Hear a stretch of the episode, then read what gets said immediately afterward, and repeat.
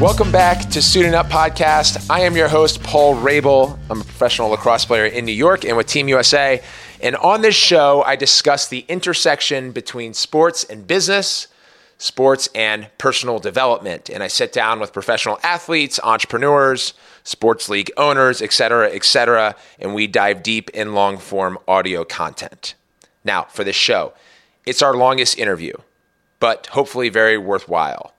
I sit down with world famous strength and conditioning coach, high performance specialist, entrepreneur, consultant, motivational speaker, and co creator of the Certified Physical Preparation Specialist course, Mr. Joe DeFranco.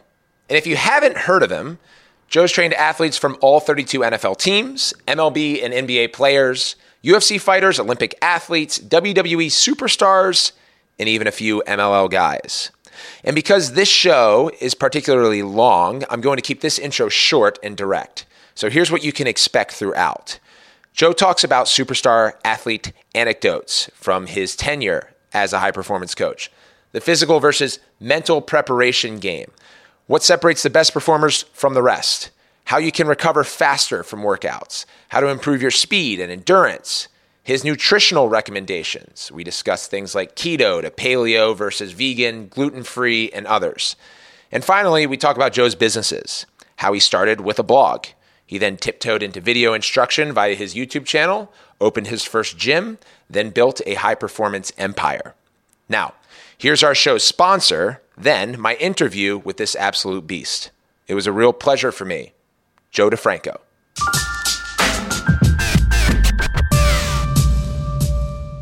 When us men go out to shop, especially for new trends, we run into some common problems. In store, we either have trouble locating the men's department, finding out what we want, and if we do, it's often not in our size. When we order online, we may think we know what's hip, and there's a hint it's probably not. But when we think we find it and we order it, often it arrives and doesn't fit.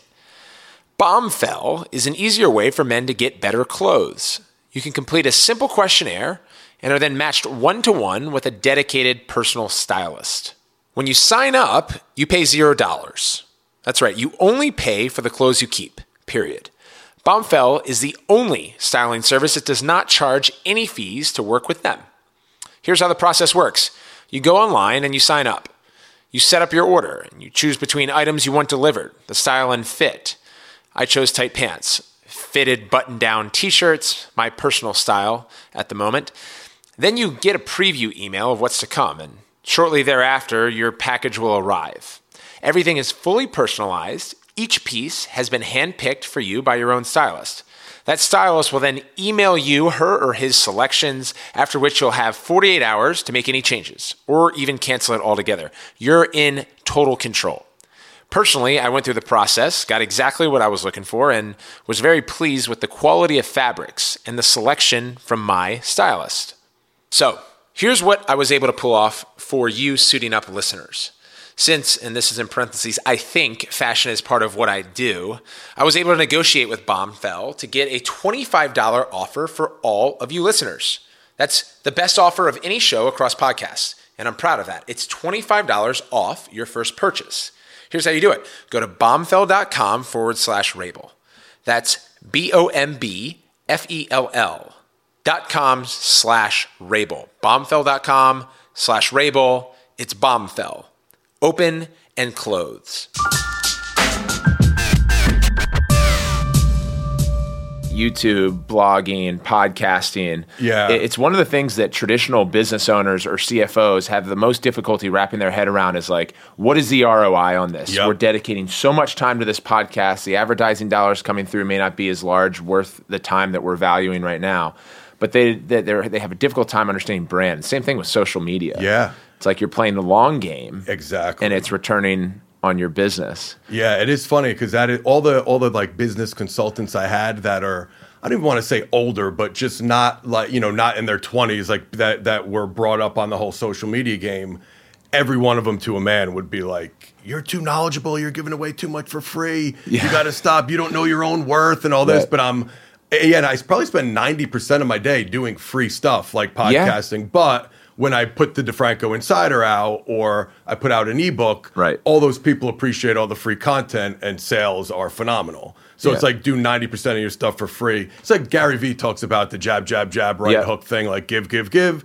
Every now and then you ask. And that's the model I always lived, not almost not even knowing. Now it's become a thing because he's he's blown up on social media as Right. like the business marketing social media guru. Right. But that's why I gravitated towards him because I was like, that's finally a, like someone a lot smarter than me, kind of you know solidifying and validating what I have been doing isn't completely you know moronic. It actually works. Yeah. You know, but those old school like businessmen, it's like no, what is- Right. what's the, what's the ROI right now? And and if you don't have it. You don't know anything about business. You're not going to feed your family that way. But I've I've done it the exact. it's opposite. crazy that the, the the overall shift in content generation Yeah. and and making that long play and as you mentioned Gary Vee's jab jab hook he's going to be on the show in a few weeks probably talk more about it but Oh, cool, cool. oth- the other area though and I've noticed this growing up my entire life training uh, with my high performance coaches and strength and conditioning coaches is is I have the best conversation during workouts before or after with them because just you guys are just cerebral guys Yes. right? And I think you have to be because you are dealing with these premium race cars that are trusting you to help them perform at their highest when the stakes are the highest and Yep. there's millions of dollars at stakes at stake and and you have to not only make sure that they're they're they're performing and all cylinders are firing, but you're constantly innovating and thinking about the body differently.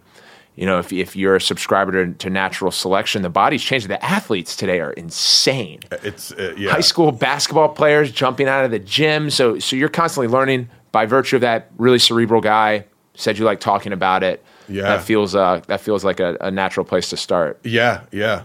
It's uh, it's funny the, the probably some of the best business conversations I ever had talking about having a uh, best conversations before and after workouts were with Triple H. You know, Yeah. like and and I give him credit for giving me some of the best business advice I've ever gotten was you know just warming up. You know, we'll, he'll be warming up, stretching, doing some mobility work, and he might just say, "Hey, how's your day? What's going on with your business?" And I'll throw something out at him, and then he starts. You know, he's got such a great mind for business. Obviously, Ah, he's brilliant. You, you know, running a billion dollar company. Um, he'll start throwing some stuff at me, and like I'm taking notes in my mind. uh, Like this is better than any business book I've ever read, any course I've ever taken. Like 'cause you're learning from someone who's actually you know done it, built a business. But there there is also that camaraderie, like you said. Like he's trusting in me to with his body to help prolong his career. So there's that trust factor. So I think you you could take a conversation deeper than if it's just some guy you met off the street, you know. But Yeah.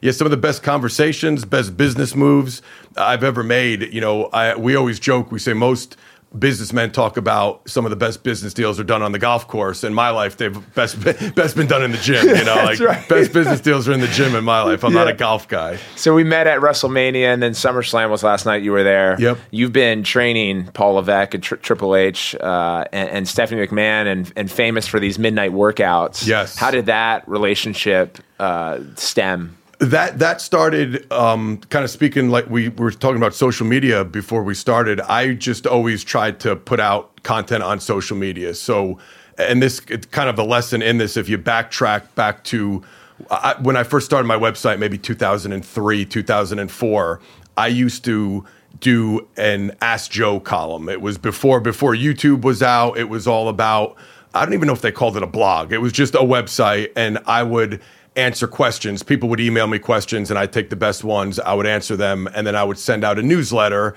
called Ask Joe, and it would be like the top four or five questions from that week.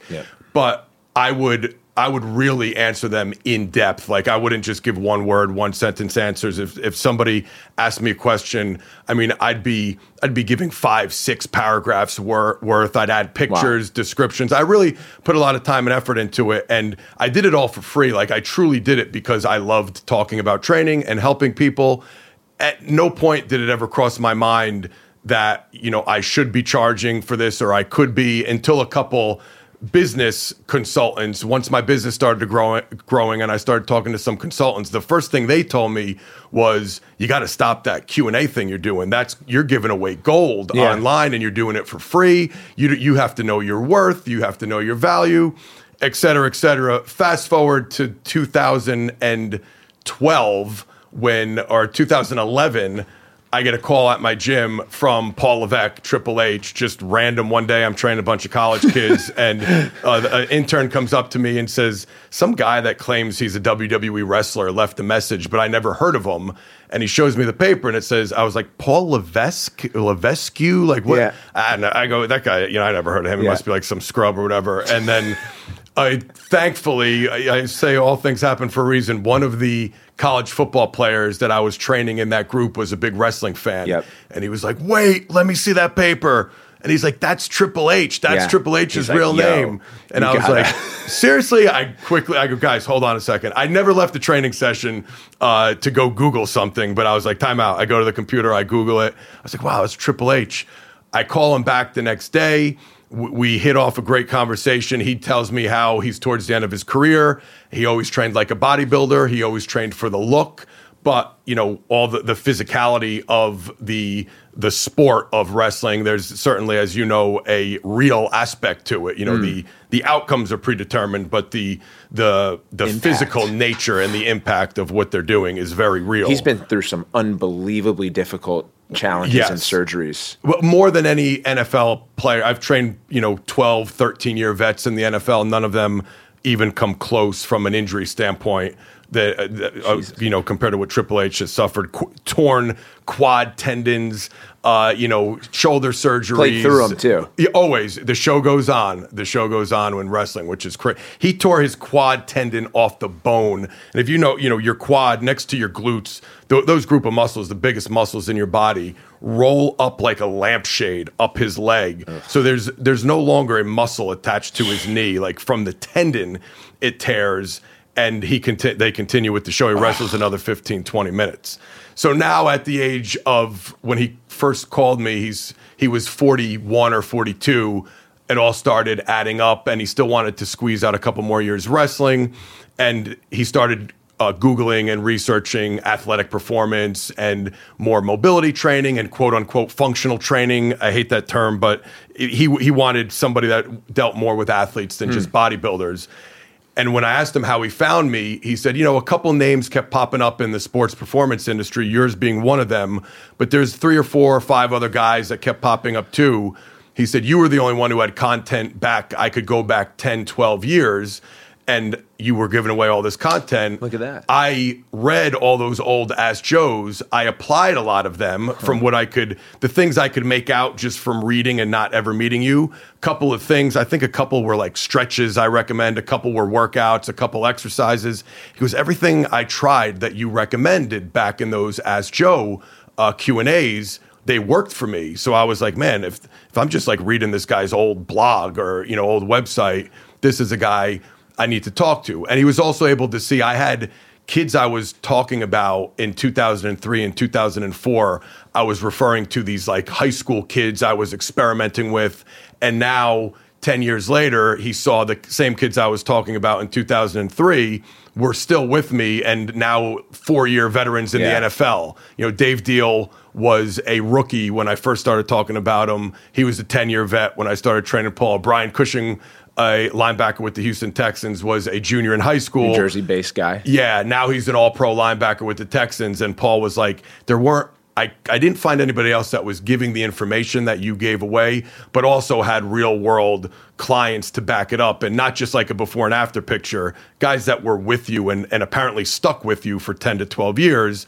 And that's when I knew you were going to be my guy to call because obviously they have to be careful. They're not just inviting anybody over their house. You know, I Yeah. he, he it got a sense where he knew There's me because I put it all security. outline. Yeah. Yeah. I put my whole life online, my business. You could tell I'm not some shady dude. Like I'm I'm in this for the long haul. This is how I make my living. So he felt comfortable calling me and then ultimately we talked on the phone for maybe a half hour, invited me over his house to meet him in person. And uh, what started out, he wanted just some advice, but we hit it off so well because I'm in New Jersey, he's in Connecticut. Yeah. He we hit it off so well, and and I liked him so much, and he was so knowledgeable and so into it. I was like, you know what? Instead of just recommending someone to you, because he, he said, you know, I know you're far. I guess the best thing you could do, can you recommend somebody that you would give your seal of approval to, but somebody in Connecticut? I didn't feel comfortable recommending anybody, and I didn't really know anybody. So I was like, you know what? If you're willing to take a stab at it, I'm willing to drive drive to train you. Uh, let's give it a month. If it's too much on my end, I'm going to be honest with you and tell you it's too much. And if it's not working out for you, listen, be upfront with me. You know, I, I got thick skin. Let me have it. Yeah. If it doesn't work out, it doesn't work out. No hard feelings. We, we both go our separate ways. So it started out as like a, a one month kind of probation period, and here we are six and a half years later. Wow. We've been we've been training ever since. You you said most of your life or your career ha- is online documenting back to this Ask Joe and your and your blog. What about before then and your origin story? What got you into high performance training or understanding the body, um, muscle improvement, cardiovascular uh, work, all that kind of stuff? My, I was always, I was an athlete. I grew up playing football, obsessed, loved football. You know, always had the dream of. I was sure I was going to play in the NFL. That was my my deal. And when was and I don't want to sound like Al Bundy, like living in my glory days. You know, uh, back I scored four touchdowns in the city championship at Polk High, but uh, you know, from the time I was seven to through high school, I was you know always captain of the team, strongest player on the team. Uh, you know, I played at a high level. My I went to Bergen Catholic High School, Yep. which is a great school academically as well. But to be completely honest, I went solely for the football team. They were a state powerhouse, nationally ranked powerhouse. So I was the first person ever from my town. I grew up in Hawthorne, New Jersey. My mom was a teacher at the local high school, and I went to Bergen Catholic solely to play football. Yep. And you know, played at a high level, was getting scholarship offers and looks uh, as early as my sophomore year. Schools like Nebraska, and I was a fullback, so like Nebraska at that time, that was like as Cream good as the it gets. You know, Yep. I remember getting handwritten letters from them. Option offense. Yeah, I mean, just that was like- like that was that was your calling right Yes, there. just the As big a fullback. They always had the like gap. the tough meathead fullback, and I was like, "That's where I want to go." And I remember I got my first handwritten letter from them as a sophomore, and uh, so things were going great. And I always loved training for football. You know, I started training at an early age with my dad, running hills, lifting weights, the whole deal. And then my junior season, going into my senior season, I woke up one morning with a severe pain shooting down my leg into my foot like like bad bad nerve pain and I just assumed from always playing football like something happened in practice yesterday I didn't know what it was to make a very long story short fast forward I play the whole season with it cuz nobody could figure it out I go to doctors I go to surgeons I'm back and forth to NYU in in the city going to the top neurologist orthopedics everybody sees a some kind of abnor- abnormality on my MRIs and my CAT scans, but it's showing up as as an abnormality. There's a black spot. There's all these different things, but nobody could put their finger on it. I have surgeries. I have procedures. My play my whole senior year with this severe pain, so I'm playing at maybe 50 to 60 percent. But I was always kind of a quiet kid, believe it or not. I, I didn't talk. Like I was just. I, I was very shy growing up, so I was just like, keep your mouth shut and keep playing. And I played at about sixty percent. Lost a lot of the scholarships, a lot of the, t- you know, I still did. We were twenty two and zero my junior and senior year. I was captain. I scored over twenty touchdowns my senior year. I had a great year, but it wasn't like the the the the guy I was the year before. Like there was something a little off. Like I was always limping around. I was in constant pain. Turns out I had a tumor growing in my sacrum inside the bone, breaking literally breaking the sacrum. Uh, it was only the size of a pea. Like Yeah. literally a little pea. They said it was, you know, you could. sc- They scooped it out with a, a teaspoon size of bone they took out, but it was a little pea-sized tumor growing in my sacrum. And when it kind of it fractured the sacrum, that inflammation and irritation hit the the sciatic nerve was affected, and that was what was created created the severe nerve pain. But when I tell you, like on a scale from one to ten, it was a ten of pain, and it never went away for four years. I was on on Advil and Percocet and Vicodin at a young age for Yeah. five years. You know, prescribed by the doctor, but all hopped up on pain medication. Played one and a half years of D3 college football. I went to the College of New Jersey. My junior year, they finally, during one of my tests, is when they discovered it was a tumor. They removed it. Th- thank you know, thankfully it was benign. But all the the the damage from all the other surgeries, I had surgeries where they went through my stomach to take a bone biopsy of the anterior portion of my sacrum. So to this day, I have no feeling in my right thigh. Wow. Like so, a lot of damage was done. Could have been worse if it was malignant. This I might not be here talking to you right now. So I'm I'm thankful for that. But at the you know the other end of the spectrum, at that time, all I knew was my football career was over, and I was devastated. Like Yeah. crying myself to sleep on the couch every night. Uh, and but it that's how the answer to answer your question, you know, how that came about. It's like uh, how I got into this profession. I knew I needed something to occupy my my brain and my mind because ev- my life was football. Train for football, play football, football, football, football. Now that's taken away, and it's like you feel like you know, kind of like who am I? Like I was Joe DeFranco, the football guy. Like I was the stud football player. Now I'm just a guy that's washed up already at 20. So I said, well, what else do I love? I love training for football. Thankfully, I'm healthy enough. Like it could always be worse. I'm up. I could walk around. I'm in some pain still, but I was studying exercise physiology at, at college. I had another year left. I said, you know what? That's I'm going to do the next best thing. If I'm not going to play in the NFL, I could take my love of training and really dive in, take it to the next level, really study the body, how things work. I got a great education, um, not the way you would want to go about it, but the education I got from having the tumor in my spine and learning about That's what I was gonna the say. lumbar spine and neurology and anatomy. Like that was the best anatomy uh, lesson you could ever have. Uh, Yeah, I- they I- say that it's uh, insane. Many entrepreneurs or first-time founders get the equivalency they call it their MBA on the street, Yes, that was mine. and that and that and that was yours. I suspect that's how you you, you understand the body because that's that's where you start too, right? Yes. Is understanding You have how to. The athlete's body is functioning. Yep. Uh, and you work with a ton of high performance athletes across the NFL, the MLB, NBA. You've even done some pro lacrosse Yeah, guys. yeah. We mentioned the WWE. So, top to bottom, when you look at a world class athlete, well, well, let's just start here. World class athlete, what do you notice instinctively differentiates them from an amateur athlete, even call it a, a, a high performing college athlete? What is it about these world class pro athletes? physically or because there's a physical the, the psychological guess. component is big too Yeah.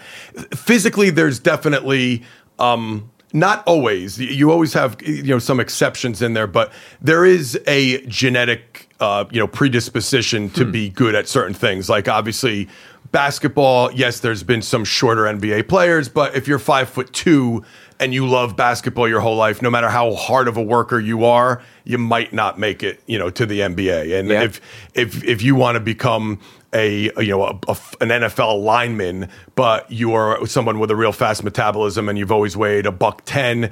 It- no matter how hard you work, you could hire me. You know, I could be pretty good at what I do. And there's there are certain people that have those gene- genetic limitations and also you know predispositions t- to be a freak in their sport. Like Hmm. we see, you know, baseball pitchers with just longer fingers and Yeah. bigger hands than Michael people. Phelps has like the Yes. flippers for feet. Yeah. so there you have that but the best of the best usually along with that comes the the work ethic and also the the psychology of it is interesting. What what I've seen with a lot of pro athletes the best ones there's some that that get get away on just genetics and talent but they don't last long. Right. the Michael Jordans you know the Derek Jeters Hall of the- the- yeah, the the guys, girls who have st- been the best of the best at what they've done for you know decade or more. Those are the ones that have that that work ethic to go along with maybe that genetic freak component that was God given or whatever you want to call it. That coupled with the the attitude of just like being obsessed with being the best. They, a lot of them are very competitive. They don't like to lose. I always, a lot of people, when they talk about high performance training, it's funny. They want to know the the secret workout, the secret program. What's the best exercise, you know, for a lacrosse player or for a football player? And now we start with re- recovery because Hmm. one of the characteristics you're talking about the characteristics. It is that that component that they always they refuse to be outworked. Like they want to, you know, Paul Levesque is training at midnight when his competition is sleeping. You know, and we have I have um we just got Mickey Gall is going to start training with us, UFC fighter, the, Yep. the guy who fought CM Punk. Great kid, young up and coming star in the UFC. First thing I talked to him about was what are you doing to recover? Because mm-hmm. I know with the UFC, there's so much, you know, so much technical to every pro sport, but there's so much, you know, technical ability that you need, so many different disciplines you have to learn, plus the physical conditioning. And when you have that attitude of I want to be the best, it's very easy to go, go, go, go, be at the top of your game for a year or two, and then you get hurt, injured, burnt out. Yep. You know, so now it's the hardest time I have is is helping those guys train smart and recover rather than just out always outwork everybody. That, Many that's of only them are part of the probably equation. are probably OCD, and you have to say like stop working out. Yes. right? I, I've found as athletes, we're often, uh, you know, because we're not clocking in on, on a regular job, quote unquote, from eight to five or nine to five, whatever it is, that you you you sometimes find your worth. And this is as a professional, college and everything up to that point. You never think this way because you have classes, you have other obligations, you're taking a job, you're working. As a pro, everything should be revolving around your routine, your travel, your nutrition, um, your your training, and your sleep.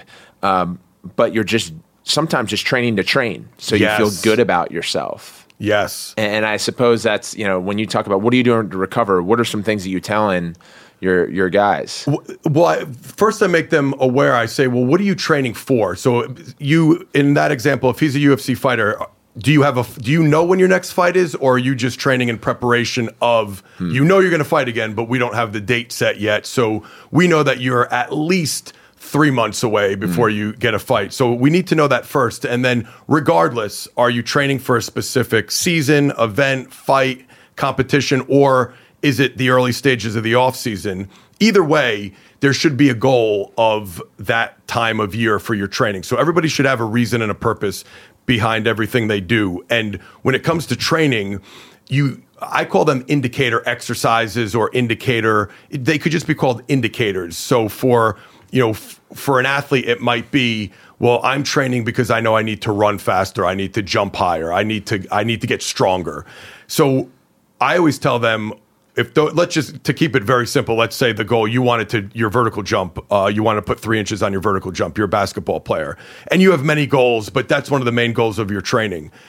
You you said a lot of athletes train just to train because they don't know what else to do, and you nailed it. Because then what happens is they're working hard, but they're working towards this goal of jumping higher and all the things they're doing is actually detrimental because they're not recovering.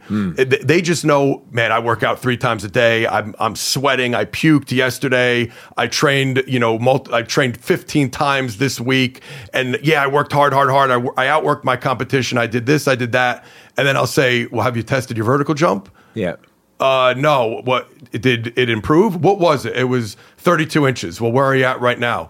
I don't know. Well, then how do you know you're, you know, you don't know if your training's working. So if all that stuff you're doing, if I test your vertical jump and now it's 29 inches, you wasted all your time. So you need, at the end of the day, how do you know if you're, if what you're doing is working, if it's appropriate? You need to have these indicators and you need to periodically test them. And if you're not, getting stronger, getting faster, you know, whatever it may be, getting in better shape, you need real measurable data on that. And if you're not achieving that, then what are you doing? You're just you're just spinning your wheels. So that's where a lot of the times training smarter comes in and with pro athletes, it's me saying, "All right, stop. First thing we have to do is plug in some recovery days in Right. there."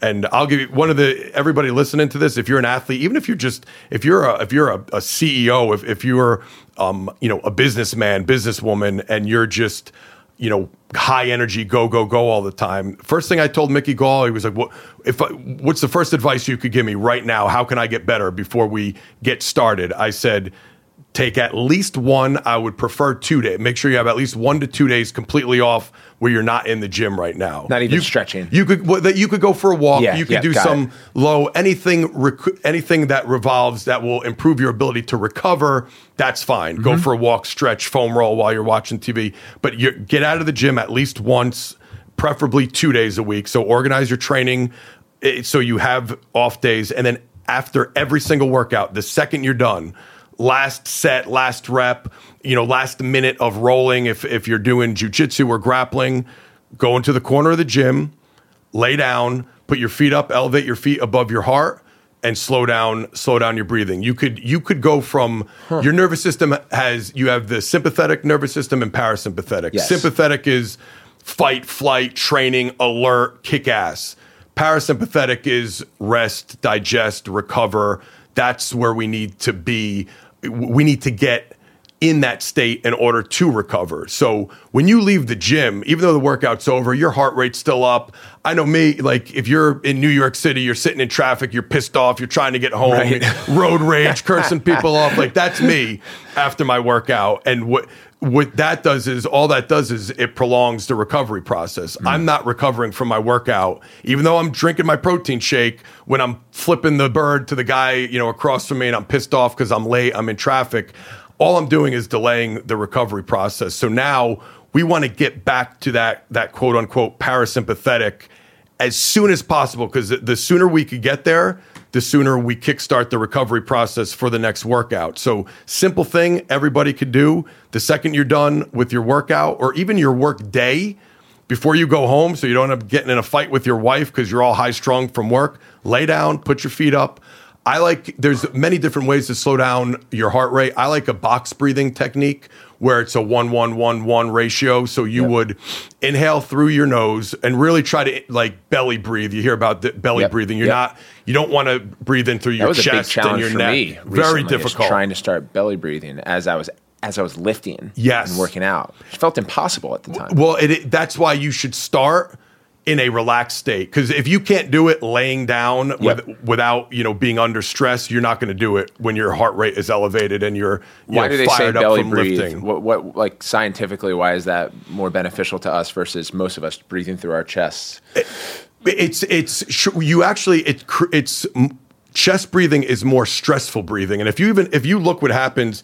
If you breathe, if you kind of exaggerate a little bit, and I, because I was a chest breather my whole life, if you're always breathing through your chest, what that does is you're you're actually, if you look at somebody from the side, it's almost like you're doing a, a million little hyperextensions each day. Your your low back actually extends a little bit. You, you know, your your chest is up, your your shoulders are shrugged, so Right. you have tension in your shoulders. You're not getting that air all the way deep into your belly. You're doing a million little hyperextensions all day. So you, what happens? Anybody who is a, a chest breather, a lot of times they have neck or like trap stress and pain or hmm. tight low back. How how common is. Tight low low back back, was tight low me, back? yeah. Because because if you look at what's happening when you chest breathe, it's this like tension filled, tight traps are tight, low back is tight, and it's a stressful type of breathing. When you slow it down and bring that air all the way in through your belly, it will have more of a relaxing effect on your body, get you into that parasympathetic. You with, with the box breathing, just to give you an example of how to do it, what an example, I couldn't even inhale for more than three seconds when I started. It sounds, you would think if you ha- if you don't try it, you're going to say, how can you like? Yeah. But try to really inhale. kick in. It stops. Yeah. You, it- you hit a wall. So it takes a lot of practice. So I would I would even suggest starting with maybe three second inhale and really just try to focus on filling up your belly with air. Hold it. Once you have that three second inhale, hold that breath in for three seconds, exhale for three seconds, and then hold the exhale for three seconds and repeat. So one breath would be like three, three, three, three. So Gotcha. it's it's like Yep. a 12 seconds per breath. So you're only taking a few breaths, you know, five breaths uh, about per minute when you when you do it in that fashion. in in as little as three minutes, you could go from a a sympathetic dominant state to a parasympathetic recovery, restful uh, state. I always tell people it's it's associated with better digestion too. So if you do that first, you're going to get more out of that post workout meal or shake or whatever. You know, you should be feeding your body and your muscles after you train. So if you just wait that three to five minutes before you slam that shake or have that, you know, your chicken breast and rice, whatever you're going to eat, do that little routine first. And you, it's amazing how different you feel in just three to five minutes. And that alone kickstart the recovery process. And you do that enough, they, those little sessions start to build up notice how much better you're going to feel in between sessions. It's amazing. Yeah, I suspect we'll keep revisiting uh, Paul Levesque as he was a sports idol of mine growing up. But I've noticed now you've been training for more than half a decade. He does a lot of stomach breathing. You can see it in the ring. Yes. Yeah, he does a good job. And and I also told all my partners and, and the folks that uh, that I, that I speak regularly with about this show. This was going to be the highest utility show. We're already probably there. way in for everyone, so it's really good. Um, let me ask you that you know for my sport specifically in soccer, high endurance sports.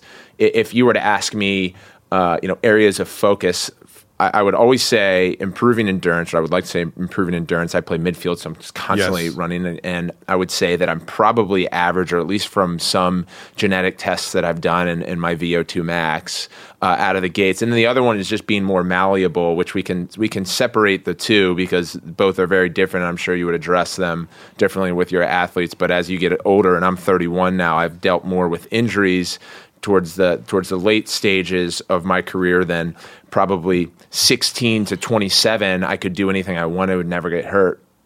But as far as endurance VO2 max uh, interval training what what do you recommend? Because it, it's not it's not just professional athletes that are playing soccer basketball uh, and lacrosse. There's a ton of fitness um, um, these fitness events like that that that uh, folks that are entrepreneurs or business women, businessmen are doing on weekends yeah. and comp- competing. So, uh, what would you recommend to to improve endurance and what are your thoughts on VO2 max interval training and all that stuff? Well, I think interval training, uh, especially for lacrosse, is is great. One, if you pin me down and said what's the best way to get in shape for lacrosse, I would probably say, and I'm I'm big into not speaking in absolutes because there's always more than one right answer. But if you pin me down, I had to the, interval training is probably the best way for you to get in quote unquote shape for lacrosse outside of playing lacrosse. Obviously, right. always playing your sport is the best way to it's get in shape way. for your sport. And that's the best thing about basketball. Yes. I've always said that. A lot of those guys, they just go to the courts. There's always games. And in contact sports, you grew up playing football. Yeah, it's way, it's a lot tougher. You just can't get a game together. Yes. You got to yes. find 10 guys suit up in goalies. Yes. Anyway. And the, but that is. It, more people need to realize that because that's one of my pet peeves. It's a, it's a whole nother podcast that probably bore your uh, listeners, but like this specific speed training thing and um, all the different drills and everything. Well, what's the best way to improve agility, quote unquote, agility and change direction? It's like, well, play your sport and and be good at your sport because there's so much decision making in sports. You know, there's the cognitive aspect is way it's so overlooked where the, mm. I, it gets it makes me so so aggravated. I'll watch a football game and or any sport, and they'll say like, "Oh, he's got tight hips," or "Oh, he's kind of slow." When it's someone who ran, you know, maybe a, a 4.3 second 40 yard dash at the combine, but they're a rookie and they're moving kind of slow. It's not because they're not physically fast enough. It's because there there's so much to remember. Like people don't realize a, an NFL playbook is like two Webster's dictionaries. You think a bunch of guys are running around trying to kill each other, but they're reading. There's plays. You have to, if you're a linebacker, what's the guard doing? What's the center doing? Mm-hmm. I'm watching the quarterback. I'm watching the running back. So if you're just a college football player taking that step to the NFL that ball gets snapped, you're not just running um, 100 miles an hour. You're making these reads, and it's very difficult. And I've had guys be college all, there are college all Americans and look slow on the field their first year because they're learning the the system. And yep. then once they make decisions faster on the field, they appear to be faster, even though they're not any physically faster. Yep. That's why they talk about the NFL. They say the biggest the biggest difference between NFL and college football is the speed of the game. You'll hear everybody say that. Yep. But how can that be? These are these guys are in their 30s. You know, they're not ask any ask a 10 year NFL vet can you run the same 40 yard dash today that you did 10 years ago at the NFL combine? He'll be like, no way, not even close. Then how come the NFL game is faster? Yeah, same thing with Wayne Decision. Gretzky being able to instinctively anticipate where the puck was going. I, I used to, uh, well, I would say this. Listening is both underrated and overrated. That that word because we think it's so fundamental, and you hear coaches say it all the time. You're not listening. You're not listening. I actually think what you nailed it. What they should be saying is you're not processing. Yes. and that's what that's where the delay and where experience kicks in. Is we hear a play call, we hear a slide for lacrosse players, or or you hear something.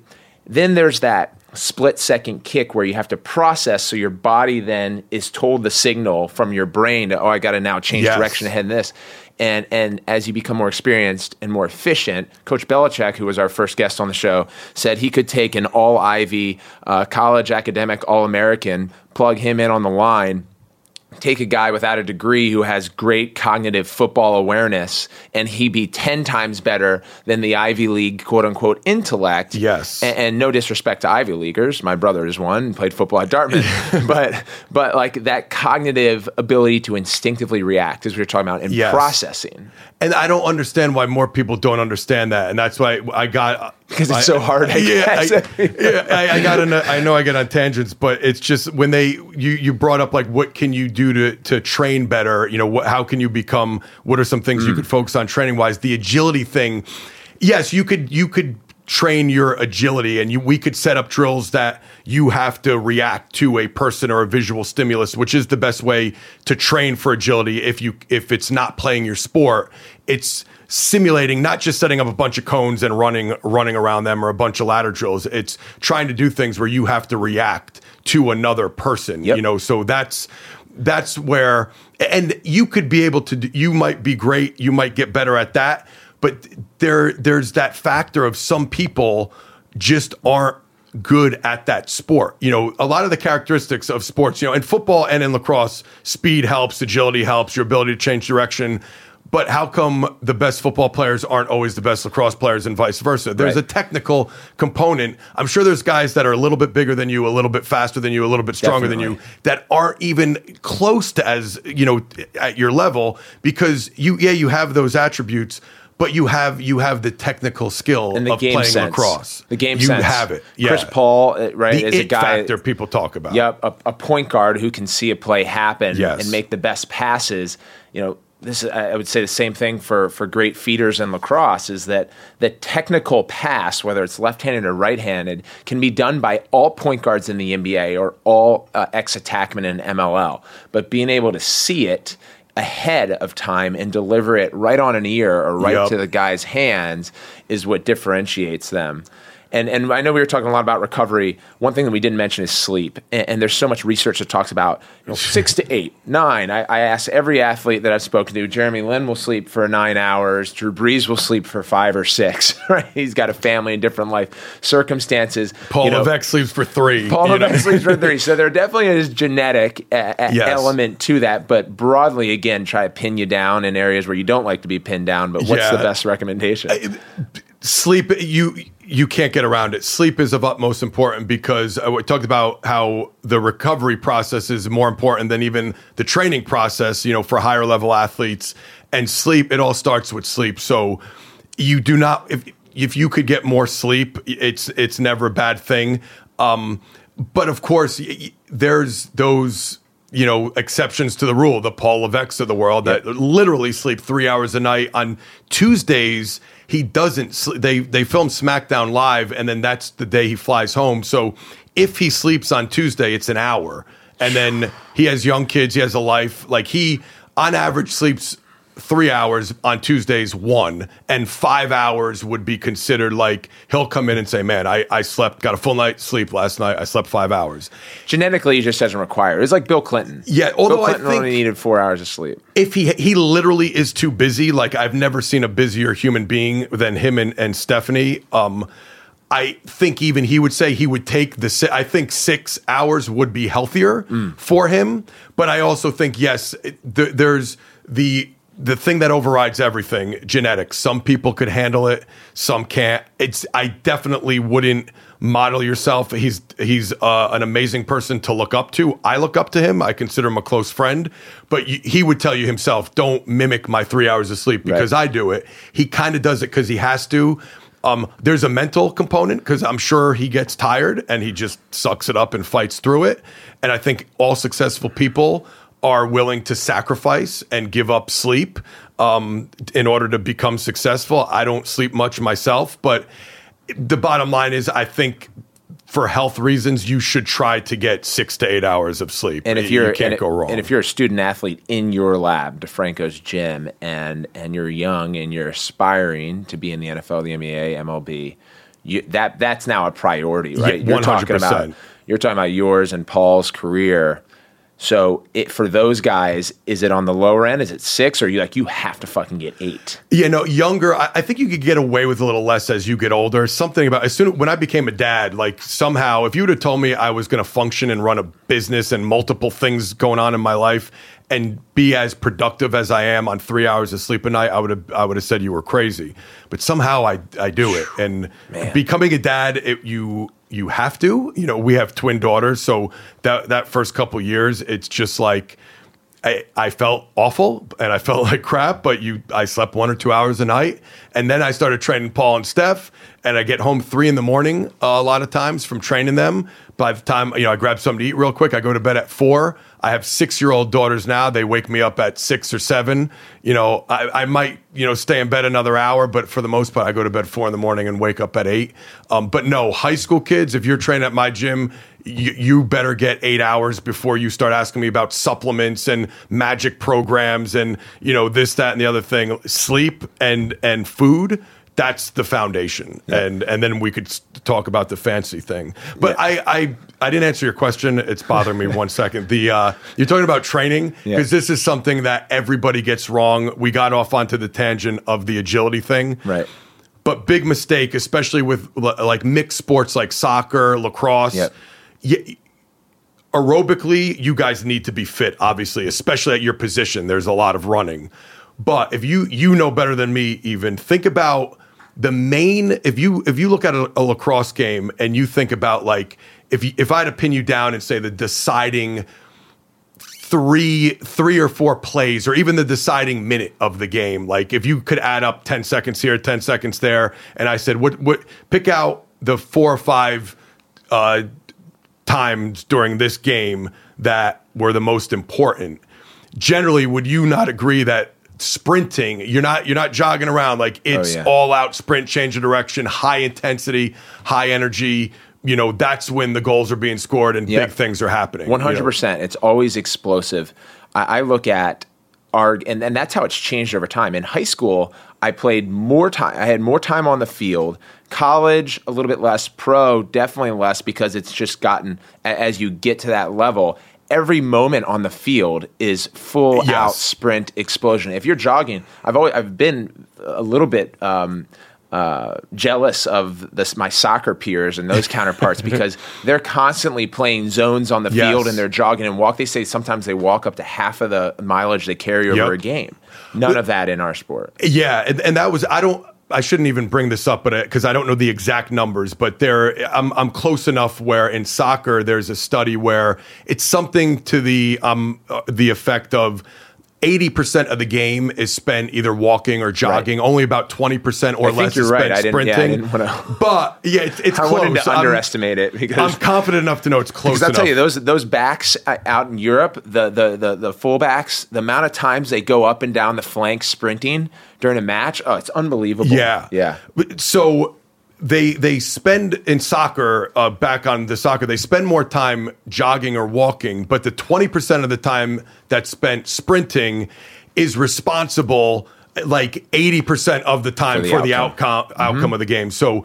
The, the point I was trying to make is the, the biggest mistake I see with, with lacrosse, soccer, and those kind of mixed energy system sports where you need the aerobic capacity, but you also need that anaerobic explosive burst too many people interchange speed training and conditioning. Like everybody will call it speed. If you're running, they call it, hey, today's a speed day. We're going to go out on the track, we're going to go out in the field, and we're going to run. So it's a speed day. But the problem is nobody, we know, we just mentioned how important sprinting, your ability to sprint, like that short burst, that 10 to 50 yards, that ability to sprint and cover ground in that distance, we know how important it is but nobody spends the time to actually train it. You're always training in a fatigue state. Hmm. Most coaches, a quote unquote speed session is we're going to run your guts out until you throw up. It's going to be stadium stairs. In football, they do 300 yard shuttles, uh, 16 110 yard sprints with with uh, in in incomplete recovery yeah. periods, etc. So they're always training in that that lactic kind of fatigue state. Right. They never improve what's what's considered your maximal outputs. Right. Your maximal outputs are how fast can you run? If you if fatigue has not set in, we haven't accumulated any fatigue on your best day, warmed up, you're feeling great, all the conditions are perfect. How fast can you run? In order to improve that, you need to train in a in a fully recovered state. You know, uh, quality and speed is of utmost importance. So a lot of people don't grasp it. They think, well, in lacrosse, you know, you need a lot of endurance and, and there's a lot of running. So when I run, I'm just going to run my guts out. I'm going to run five miles. I'm going to do intervals mm. all the time. But you need to take that time just to, just for argument's sake. I know like the 40 yard dash time isn't, it's not like the, the be all end all in lacrosse, but right. just saying your, your straight explosive speed getting from point A to point B. If, if you take someone who could run a 4.3 second 40 yard dash, even in a fatigue state, their operational outputs, which is how they operate, it's basically a percentage of your maximal outputs. If what do you operate at when fatigue starts to accumulate or when you have the the cognitive right. aspect of the game and there's decision making and there's skill involved what are you operating at mm-hmm. if i could improve your maximal outputs if i could get you the guy who runs a 4.3 second 40 yard dash is going to operate at a faster speed than the guy who runs the five second 40 yard yes. dash. Everybody's going to agree on that, right? But if you have if you're if you're a lacrosse coach and you're getting beat if you say man we're getting beat all the time we have some pretty skilled players but we're friggin' slow like i need to improve our team speed mm-hmm. the problem is most coaches will just do stadium stairs and run that team's guts out instead right. of dedicating one to two days a week to true speed training and improving those maximal outputs yeah. with short sprints, full recovery, you know, letting kids take a rest in between sprints. Let's get those kids that run a five second 40, let's get them to run a four seven. Yeah. And now they're going to operate at a faster speed.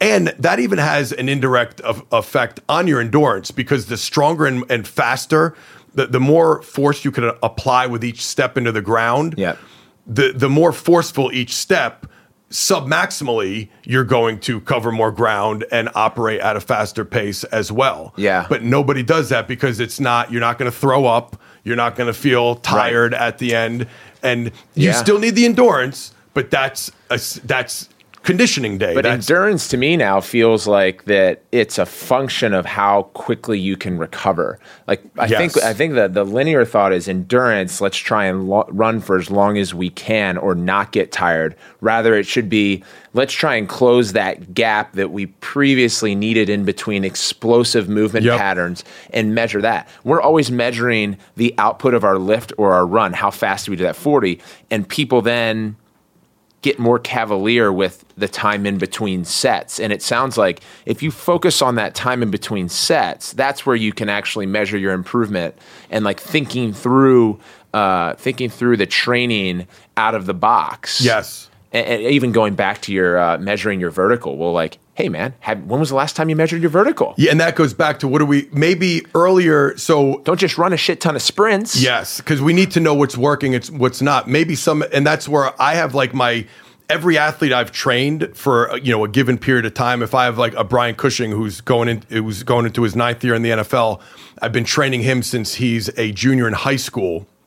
I know what exercise I know what exercises carry over to sprinting faster for him. I know which ones carry over and and help him uh, bench press more weight. I know what ones carry over to his jumping ability. Like you kind of know you have three to four, three to five money exercises that carry over to each kind of athletic quality that we're trying to improve. So when I'm coming up with his programming, I know, you know, heavy sled dragging works for this and board pressing works for this and uh, weighted box jumps will help with that.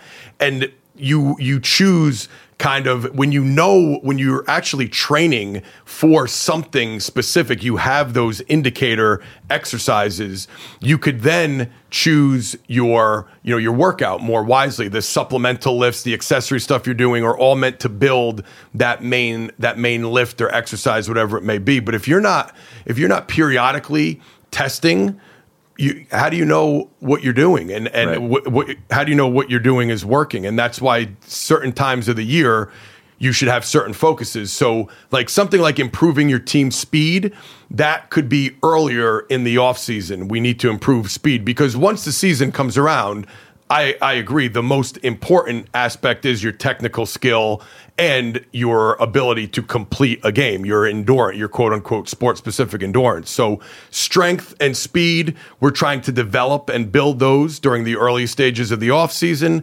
As the season gets closer, we want to maintain the progress we made. Let's maintain that newfound speed, but now let's be able to repeat that speed over and over and have that carry over into our lacrosse endurance. And now playing lacrosse becomes more important because the technical skill is at the end of the day, if you're training for lacrosse, if you can't play lacrosse, all that strength and speed means nothing. So now the technical skill takes takes precedence. So it's there's that's why I don't have one right answer all the time because it depends on the time of year, Yep. who you are. You might need less technical at this point in your career. You might be focusing more on uh, like injury prevention, almost like rehab, prehab type exercises to keep your body right because you're at such a high level technically. You don't need to spend as much time technically as the six year old who's learning to play That's right. lacrosse. Obviously, A hundred percent You know? different than yeah, and that's abs- that's that's what I talk about with my my sports therapist is that when you become the the one percent of your craft amongst professionals, not just those who play, like the Jack Nicklaus Yes. of the world, where he there's a story that he that he shares with me often because golf is such a cerebral sport. Is that Jack's son was on the tour and Jack was giving his son all of these uh, practice routines to work on, prepare himself for the next event, and then Jack's over on one of his islands vacationing. He came back and he played and he won the event, and his son was grinding out for several months in advance. And his son looked at him, he's like, "Dad, you know what the hell? You haven't even swung a club, and, and you come back and."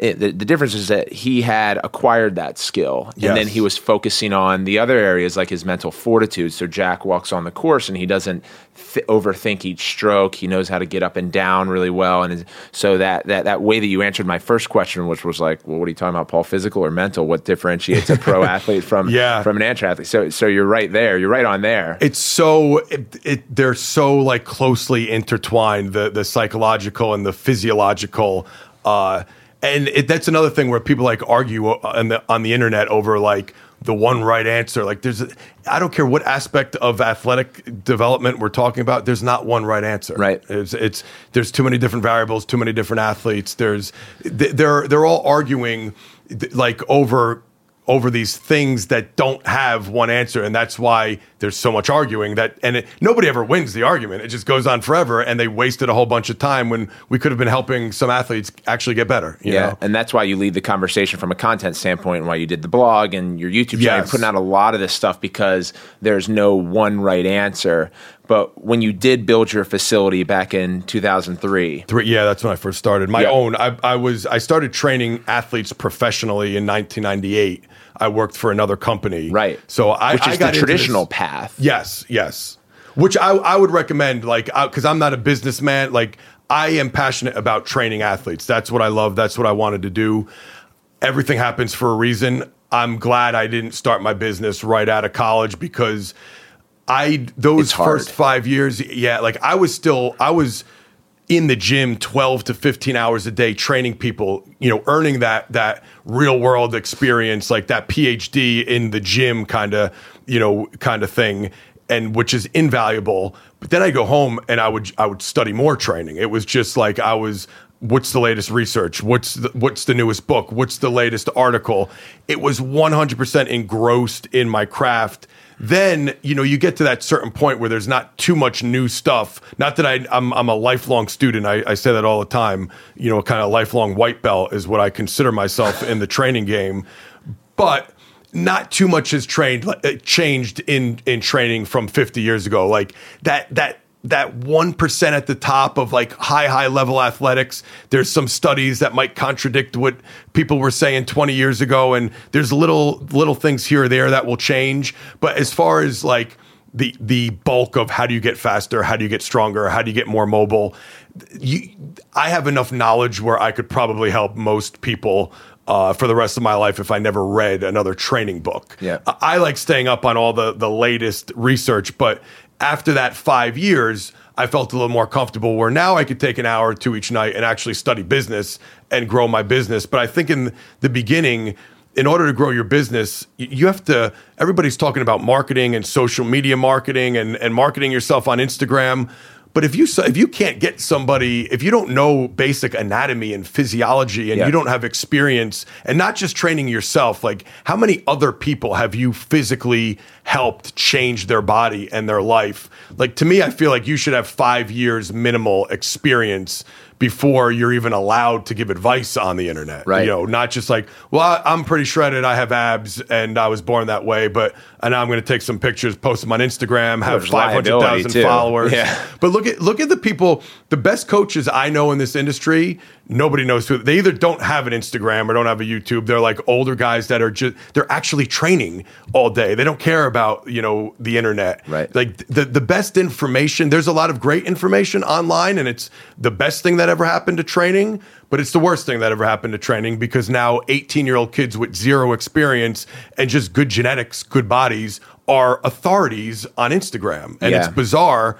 But people fall for that stuff. Well, you, know? uh, yeah, your gym's private. It's application based. Yeah. Uh, against the grain over this last decade, where we've seen a lot of full service at a low monthly fee, Yep, a la yep. Planet Fitness, where I, I saw you had a good uh, Instagram post out about that. Um, Very appropriate, good timing. you also encourage uh, group training, though, because you think having two to six folks together gives you the individual attention necessary to, to grow, but there's also that collective uh, competitive drive that exists. And I would tend to agree with that, having done both. Uh, yeah, even people will think people will ask us like, "Oh, well, but uh, you do one-on-one with professional athletes, right?" And I go, "No, unless we'll meet with obviously the pro athletes and do an evaluation because everybody is different. But once they train, we like them in the gym at the same time. Doesn't necessarily mean." You're going to all do the same exact workout obviously. And that's a mistake a lot of or a misconception people have is well i'm training you know five lacrosse players all together so they're all doing the same exact exercise same reps same sets. No if one of them has a shoulder issue like there could be 9 million issues we're going to tweak that workout um, if- for their individual needs. And Yeah. that's why we do the initial evaluation is done separately uh, individualized. We always have a long conversation first. I don't just you don't call me on the phone schedule appointment and we have session number one tomorrow like we're going to sit down and, and talk first Yeah. which there's not enough value placed in even that but i like to get them once I, I know your deal and i design your program now i want you in there with a couple other guys just because the atmosphere the camaraderie uh, the competitiveness it's um I have just seen better results in the group atmosphere. And if there are any personal trainers listening, we have all been there when you have that one on one client that like has no personality and no drive and you're sitting there talking about the weather in between sets and it's the most boring worst hour of your life as opposed to give me five you know athletes in there all competing all pushing each other friendly competition it's it more mimics what sport is you know yes there Yeah. are some individual sports but for the most part you're you're either fighting for your position with another player you're on the same team working together competing against each other the atmosphere is better as a coach i i enjoy it much more um, it, it makes the time even go faster. Like I'm, when I have, I've done ten sessions in a row, and if there's three, five, six person in a, pe- people in a group, uh, that's that hour. It feels like five minutes. It's Yep. like a revolving door. Yep. You know, it's crazy. So I, for for many reasons, the group the group atmosphere is better. So, with your gym that you started and we're talking through how you were talent, calling it talent uh, for for the, from the business standpoint, because you were training all the athletes that were coming. There was your product, your name was on it. Yeah. So, and, and then you're also doing all the studying, and you also have to operate. And I and I know um, that that is probably the biggest challenge.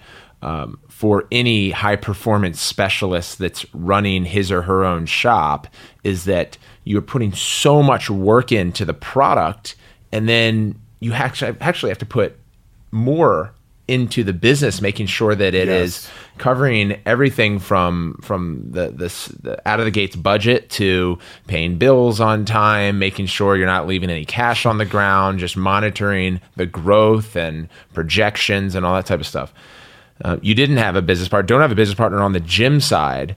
So talk about like how you were able to to do both through the first five years. You said you got out of five years. How do you get through five years? Yeah. The, uh, well, I think the the lesson I learned, and it just kind of naturally happened, but it's the advice I give to you know young aspiring gym owners and uh, business business in general because they're they're they're all the same. There's a lot of overlap between every business, but just starting small and then growing slow. Like the mm. physical size of my first location, a lot of people know was a 500 square foot storage closet. It was like the size of the room we're sitting in right now was literally my gym. It was a storage closet in the basement, the downstairs of an existing health club. So it was just a room. I I I pay, you know, he the the owner of the gym made a lot of money off it, off a 500 square foot storage closet. I was paying sixteen hundred dollars a month in rent, which to me was like just astronomical at the time. But looking back, that was my only overhead. And now, what I think of so, like the overhead that I've had with a 5,000 square foot facility and, um, you know, tens of thousands of dollars a month, that's nothing. So when you only have to worry about $1,600 a month and the little things, you know, like opening up the gym, the electricity, turning the lights on, that was all t- taken care of. Even though I was running my own show, the the health club staff was taking care of all that, and we shared the bathroom. So even little things like that, I didn't Yeah. have to worry about having somebody get toilet paper. And, yeah, you weren't getting cable and internet. no, and- all that stuff. What about the There's a leak in the roof, you know.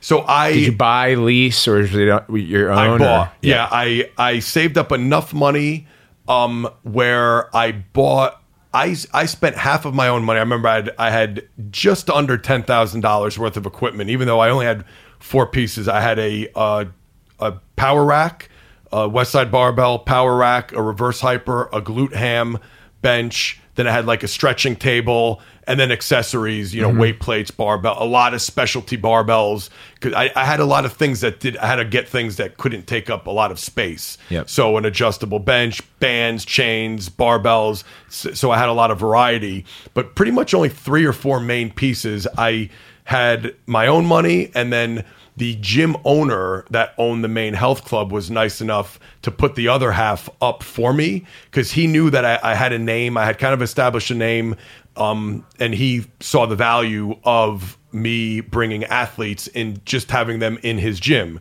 So he was he was very helpful. I, I give him Phil Rosen. I give him a shout out. Uh, he he was he helped me out a lot and he just said, "Listen, I know you don't have much money. I every penny I had, I put towards half the equipment. I had like five grand to my name.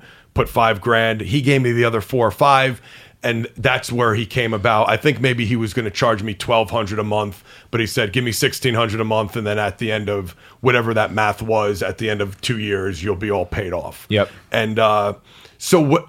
Why I, I'm so thankful at the time, I was almost in the beginning. I was a little embarrassed of how small the gym was because it was literally a storage closet. Like I can't stress that enough. It's not, um, you know, a story I make up to make my business sound cooler or make it a, a better Cinderella type story. Like it was a a dingy storage closet in the back of the gym, and it was a little embarrassing. Like when new parents would come in and they would call and be like, oh, I want to come to take a tour of your gym. Yeah. And then they come downstairs. They, I would bring them in and they kind of look around and say, well, you know, where's the rest of it? Where do you Right. run? Where do you do this? Where do you do that?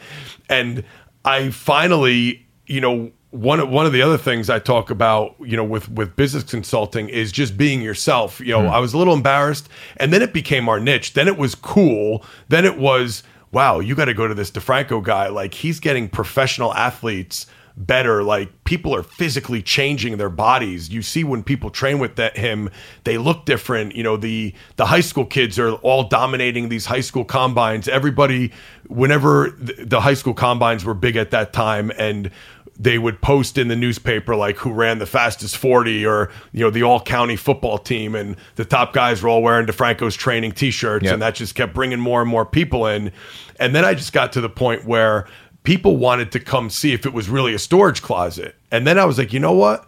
I'm to I'm not to be embarrassed to this anymore. Like it's so different compared to what all the other big fancy health clubs are doing and the like the other gyms that were training athletes all had like the indoor turf field and the indoor track Yep. and it was these 30 40,000 square feet They have facility a mega pool, facilities and like yeah no one's getting in the pool. granite countertops in the bathroom and the you know all the amenities in the locker room and here I was in a 500 square foot storage closet and then just the uniqueness of it brought people in. So now people are coming because of the results but now they're also showing up uh, when I'm saying well how did you hear about me? They're saying well I, we heard you were training guys out of a storage closet. I just wanted to come and see if this was if this was real or people were like fabricating the story. And that's why I learned a lesson about you know just be yourself be be unique. Don't try to copy anyone else. Like whatever you're passionate about whatever you know I liked those types of gyms growing up. I, lo- I love Rocky Balboa was my hero you know growing Yeah. up. So like I love that. And once I embraced that my business exploded but I was able to manage it because it was manageable. Like I was still able to train people 12, 15 Yeah. hours a day. And the only thing I really had to worry about was pay that rent, pay that 1600 bucks at the end of the month and, um, you know, keep track of sessions. And then that enabled me to learn business a little bit along the way. And then when I, I moved in three years in the storage closet before I moved into my own facility that I could truly call my own. But that was even, that was 2,500 square feet a warehouse that was my own which was definitely a step up. Now i had my own electric and you know i had to worry about property taxes and you know all the if the toilet was was broken or we had a leak like all that became my responsibility. But it it was a nice like gradual easing into that you Yeah. know and then i was there for 3 years before i moved into 5000 square feet. So growing slow starting small and growing slow was a huge help. If my third facility was my first facility, we might not, you know, I might have Yep. went out of business in a year and we're not talking right now. Two questions. The first is keeping track of sessions. Did you do that on pen and paper? Do you have an Excel sheet? Original uh pen and yeah, pen a, a notebook. Literally a pen and paper like, you know, Paul Rabil's, 24 Yeah. sessions today. Oh, he came in today. Check. Yeah. Tomorrow, check. Session three of 24. so, so what do you use now? Now um an there's a yeah and then Yeah. there's um software like TeamBuildr there's a lot of different softwares where you could keep track Yep. of sessions And- much and- better than Yeah. that And, and second, so you always knew you had a product. That's why you took on the risk and, and you built this this this company, this brand off of what was core and, and what you knew uh, was going to be useful as a utility to your athletes. There are many entrepreneurs that that feel the same way about their product, no matter the industry that they're in, but they're still in that vulnerable, embarrassed state. You had your proof of concept. The word got out that hey, you got to check out DeFranco. He's in the storage closet and he's turning athletes' lives around, and that made you feel more comfortable. When the parents first came in, when you were less comfortable, what what was your response to them when they were like, "This is it"? yeah i guess i guess it was give me a chance let me show you you know Yeah. show you what i could do. And i i always had before i had my own place i did i had five years experience underneath my belt. So i had that that social proof so to speak of hey you don't have to take my word for it. Here's you, you know 50 other high school football players if their son was a high school football player. You know here's some of the high school football players i've worked with if you want to talk with them. Here's some of the girl volleyball players i've worked with. So i always used you know i always tried to stay in in good shape myself you know kind of walk the walk talk the talk and then you have the clientele and then you know, so I, I always said if you want to feel free to talk to any of my clients. I'm not ask them whatever you want, and I always developed real good relationships, which is huge in our business with my clients. That they would, you know, they would sell me better than I could sell me, and that was the word of mouth it, to this day, even with social media, word of mouth is still my best form of advertising. It's the best across the board for any business. Um, yeah, Converts you can't beat it. plus percent of the time. and and I've experienced that real world with my business. So, um, you know, I I had that, and then it, I think you could, if parents asked the right questions, you could sense, you know, the bullshit because there were after about three years when my gym really started to develop a name and and pro athletes were now endorsing me, then it started out with one other kind of performance training facility, one other gym specializing in training athletes besides mine within a, a 10, 15 minute drive of my gym. After my third year in business, there was 12. Wow. We went from two to 12, and mm-hmm. everybody. And now the new model, what once they saw me, because the other gym was 30,000 square feet, mm. and then it was DeFranco's. Next thing you know, there's 11 other 500 to 1,000 square feet, like warehouse garage gyms saying, Oh, I do what DeFranco's does, but I don't charge as much. Or I, I have the same equipment that he does. Everybody's pitching themselves as, oh, I do what DeFranco's does, but better. I do this, but cheaper. And I think the parents that did their due diligence and maybe went and spoke with some of the other trainers realized if they asked the right questions, you can't fake knowledge. And that's where just being a nerd and really, you know, getting my PhD in the real world, so to speak, Yep. helped me. I think if they asked me, you know, a question like we were talking about your shoulder before we started, if they were like, "Oh, my son just coming off of rotator cuff surgery. Do you have any experience with that? What would you do?" You, the trainer down the street who just went on my YouTube channel and copied my my equipment and says, "I do exactly what DeFranco's does." And then you say, "Well, what do you do with uh, post six week post op rotator Yeah. cuff surgery?" And they're like, "Oh, hamana, hamana," you know, Yeah. that's or where, the pain is just right here when Yeah. I do this movement. Yeah, it's like, whoa, let me go Google that real quick. Hold on, I'm not sure. And th- so that's I had the experience over them. So and and listen, I lost when you have 12 other gyms, you're going to lose a couple people, but I I humbly say the amount of kids that went and trained with other uh, trainers and then came back to me. I don't know what the exact percentage was, but it was it was pretty high. Like a couple Yeah. kids that kind of disappeared and said, "Oh man, I really like training but my mom said, you know, so and so is cheaper. He's charging only Yeah. twenty bucks a session." Two three months later, they were right back, and it actually helped my business because I it was three years. We we there added those. There was twelve gyms, and then three years after that, it was down to like four. They they mm-hmm. a bunch of them came and went within two years. Yep. And then it just made my brand even stronger because I was like one of the originals standing the test of time. Yep. You know, it, it's Yep. funny how that's another one that comes up a lot is people will say, "This guy, I have a gym. I've been I've been established for three years, and this a hole open up a gym on the same street as me." I go, if you're good, if you're good enough, to me that never bothered me. Open up. Actually, I want you to open up right next door to me because then I could really show parents, compare what I'm doing Right. to what they're doing. And if somebody's running their business solely on trying to put you out of business or to be like you, it never works. I always had tunnel vision. Like I knew what was going on around me, but I'm not worrying about I know they're trying to copy me, so that just motivated me to always stay ahead of the game. I mm-hmm. was I was getting my real world experience because I had I had clients, you know, people were knocking down my door. I had like I had a, a six week waiting list and Yep. people begging to get in the gym. So I'm getting that real world experience. I'm going home. I'm staying up until three in the morning, reading, training. I'm going to seminars. I'm reading hmm. books while I see these guys going, you know, down the shore and va- you know going on vacation. And Yep. that always motivated me too. Like, oh, you're gonna beat me, but I don't, you know, I don't sleep. I don't go on vacation. I was single at the time. Like I lived that business, and I knew you weren't going to outwork me. Yep. Uh, You know, and that's why I bring it on. Like you could open up ten gyms around me. I'm not going anywhere. It's the same mindset that we were talking about differentiates those top performing Yes. pro athletes that you had mentioned right out of the gates.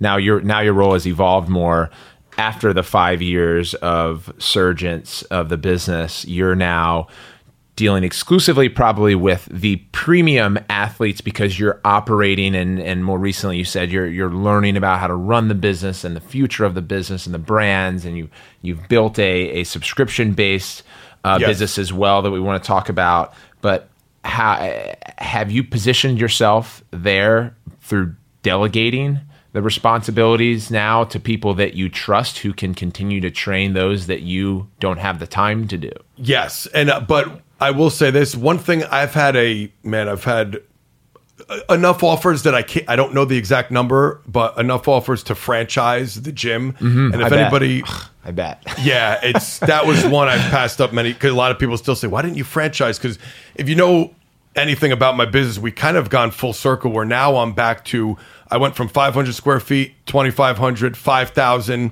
Um, in the Onnit facility, which was man, that I don't know how big the entire facility was, ten or fifteen thousand Yep. square feet.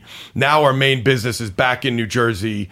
1,000 square foot gym, just me and Cameron Josse. It's like my, my right hand man and the most talented trainer um, as far as like physical preparation that I've ever been around. Hmm. And, you know, I'm, I'm proud of it too because he has, he was one of my clients as a high school kid, trained with me through high school, through college, really became interested, you know, saw how you know he talks about his life being changed by being in the gym and being around the athletes and decided that's what I want to do for a living went and did it you know studied exercise phys and got his degree. He's got a master's degree now. He's taken like his education to the next level then you know he's far surpassed me which I'm proud of. Now he's my go-to training guy when hmm. when I want to know what's going on in the training world. Like hey Cam what are the what's what's the newest studies out there? What you know what's what's the latest? He's running our private facility in New Jersey training you know 98% of the athletes that are coming in he's doing that. So you know he's someone that I've trusted and delegate. Most people that call and want to train with me are going to train with Cameron which it's it's not a step down it's a step up at this point. Like i said he's as as good as they come in the industry. He's young he's hungry and um w- we have made a great team and the results we're getting um are better than we've ever gotten but that smaller the smaller facility which is more like a lab we have access to the newest technology but it, it's our the atmosphere that that built my brand was built on that that kind of hardcore dungeon of a gym but the 2017 version with we have a, equipment that you know things that are worth twenty thousand dollars, like different technology for measuring strength, speed. We could we could measure every different. And they're just sending you this. The, the Uh, yeah, companies, just companies send it now are sending stuff because they want our Because you're the thought innovator, on yep. you know, hey, go use this on your athletes and then tell us what you think. How can we make it better? Or you know, if it's already as good as it could be, you know, tell us the results you're getting, and they that has helped us. You, you still need you need to. We were talking about you need to be able to interpret that data and come up with proper programming. But Cameron's someone who could do that. But now, you know, I love that that little facility we have because we only take on about 15 to 20 clients at a time. They're not all pro athletes. Some of them are high school kids, but it's super dedicated. Like if you're not into training, if you don't want to get to the next level, Yep. you're not coming to this gym. Yep. It, it's small, it's focused, it's private. He's he's you talk about delegating and, and having kind of partners. He's my guy with the training aspect of the business and then the online aspect. Uh, Jim Smith, Jim Smitty Smith, a lot of people know from Diesel Strength and Conditioning. He's been a longtime friend of mine. We do the DVDs. We have a bunch of DVDs together. Uh, we partnered and created the CPPS certification called Yep. Certified Physical Preparation Specialist. Uh, one of the best, uh, we feel the best physical preparation uh, certification out there just because I've had every one. Why we decided to come up with that is because I've taken that an every online other course? It's both. We have in person and we also offer it online. Yeah. And it's just based on our 40 plus years of combined experience. And as far as, you know, science plus practice, you're not going to get much better from the basics of breathing. Um, way more in depth. I know we kind of touched on the breathing thing when we first got started. From breathing to high performance, you know, agility training and strength training and everything in between. We cover we cover that, and he's my partner on that. And the DeFranco Insider, which Right. is the membership, the subscription based site where we have exclusive videos, seminars, um, f- private forum that you could ask myself, Smitty. Uh, Cameron jumps on that with us, answers questions from our members. Um, but all, most of the online stuff I I have with Smitty, and then we I started a a small supplement company with my nutritionist, Dr. Tom Balella, Right. who changed my life uh, a year ago. Did full extensive blood work, food sensitivity testing, vitamin mineral deficiencies, uh, an, an androgen analysis, the whole deal, and changed my life through the diet and supplementation. So he has access because he is in that field, has access to professional grade supplements, not like the sports supplements that m- mostly fills, you know, the GNCs and the vitamin shop. These are things that doctors and Yeah. nutritionists How does a consumer cut through all that? They, there, there's there's so many products. It, it's, It's very difficult. GNC shelves are littered more than Whole Foods is with like different organic protein bars. Yeah, I, the the best advice I give because it is dif- difficult, and every supplement company, anybody involved in a supplement company is going to tell you their supplements are the best. I'm going to tell you there aren't any better from a quality standpoint. Are there other quality companies? Companies like Metagenics, and th- there's certain companies that deal with doctors and nutritionists and registered dietitians. They're the the higher quality ones like ours are marketed the least. If you see the more marketing a, a supplement usually has, and if you have those buzz buzzwords I talk about, like rage, explode, extreme, with and the it's a fancy wrapper with you know, just I'm not saying they're all bad. Just what I would say is don't just read the supplement facts. You know, you everybody looks you if you're gonna go buy protein powder, you grab it and you go, how many grams of protein is Right. in this? And then you go, ah, this one's a better buy. It's 50 grams of protein in one scoop and only, you know, 20 grams in this scoop. Don't just read the macros. Go down to the ingredients and read all the ingredients. And then if you can't understand, you know, 80% of those words or pronounce them, just know that's being put into your body. And be, and be cautious of the proprietary blends. Yep. If you hear like protein, you know, Johnny Muscles proprietary blend, 1600 grams, propri- that's the problem. The, uh, proprietary blends blend means we don't have to tell you what the hell's in there. Right. It could be horse manure. Like we don't have to, you know. Yeah, and they say and Figure their, it out. and their backup is like, well, we don't want to tell you because we don't want it to be copied, and it's yeah, the best. It's BS. It's Right. BS. Because trust me, there's nothing. th- There's there's no cra- there's no magic supplement pill chemical out there that that's gonna you know pack on muscle and burn fat. It's they're they're doing that because they don't want to tell you what's actually in there or the the minuscule amounts of that good ingredient that they might list. But you know, studies say, for example, you need 10 grams of a certain compound. They use those studies and say studies shown to you know increase muscle by 107 percent. But they're using 0.5 grams instead of 10 grams in one of their servings. Yep. And but you don't know that because it just says proprietary blend, you know, eh, you know whatever protein blend XYZ. So ours doesn't have any proprietary blends. Our, our protein has five ingredients in it. Not I I just did a YouTube video where I took my favorite protein powder from 5 years ago that I lived on, but all I looked at was how many grams of protein was in it and it tasted really good Yeah. and I was a big bloated mess five years ago. I put a before and after picture up, and I like didn't realize how friggin' bloated I was. I was 236 pounds, like 24 percent body fat, and then I looked, and I'm like, there was 42 ingredients in just the protein powder, but and 90 percent of them I never, you know, I'm somewhat well educated. Why do they do that? It's cheaper and they make it's it just cheaper. good. and- It's a lot of artificial fillers, flavors, dyes. Yes, uh, um, sugar just to make it to make it taste good, and then preservatives. If That's right. they want that thing to be able to shelf. stay on the shelf for three years, where ours might be able to stay on the shelf a couple months before. You like buy a loaf of bread at Whole Foods. And people get mad because it, it's got mold on it in three days. But buy Wonder Bread at Shoprite, and Yep. it could stay on your counter for three weeks or more. There's a reason, Yep. you know, for that. So we'll link to all of Joe's supplements in the show notes so you guys can go through them. Back to the high school and college athlete that you train, that you want them taking specific supplements if they're in a good place, a, a place where you're confident on the direction, the intention spelled out. They may have a fight in a few months, whatever it is. Um, what what what do they have to take pre post workout uh, or before they sleep?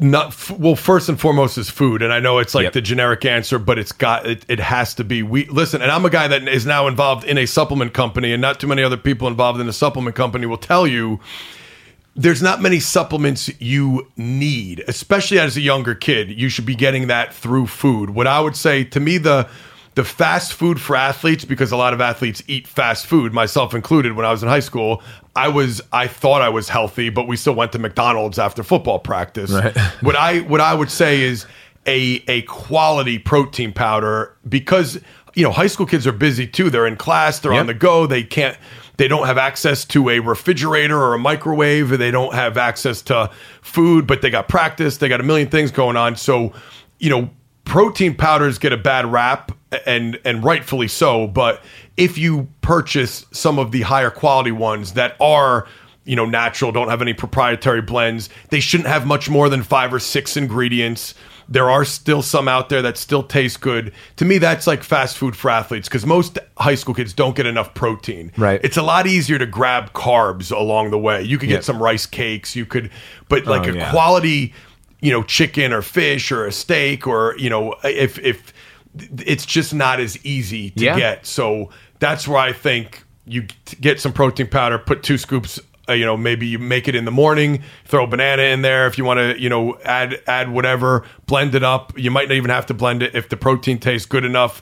You have some protein you you shake it up and you could at least you could carry it in your bag or just pre pre put the two scoops of powder in your little shaker cup Yep. and then after practice fill it with water slam it down so at least you're not going five six seven hours without food so that would be like my kind of a it's not foundational because if you're eating right you don't need it but th- the reality is in the real world most athletes most kids aren't eating enough Would you prefer your athletes eating four or five meals, smaller uh, Yes. portions a day? generally speaking, um, the I like to do th- yeah three to four realistically solid meals, and then that's where I think the shakes come in handy. If you could do, they, they could they'll still count as a meal. It's just a liquid meal. If you could eat breakfast, lunch, and dinner, have a shake post workout, and then maybe even before bed.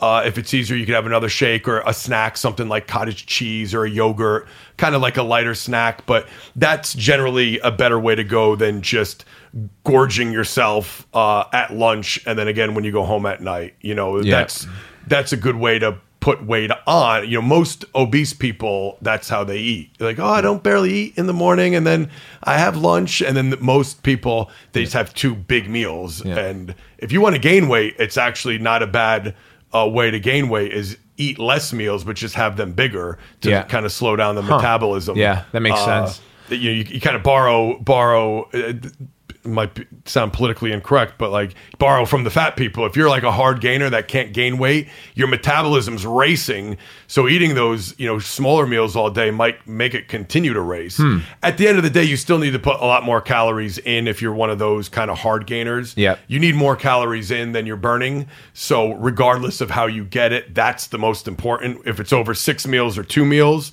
you need to get the calories in but it's it's almost people that have had trouble gaining weight when I've said, you know what, try to go back old school instead of trying to do it the the right way and doing five or six meals a day.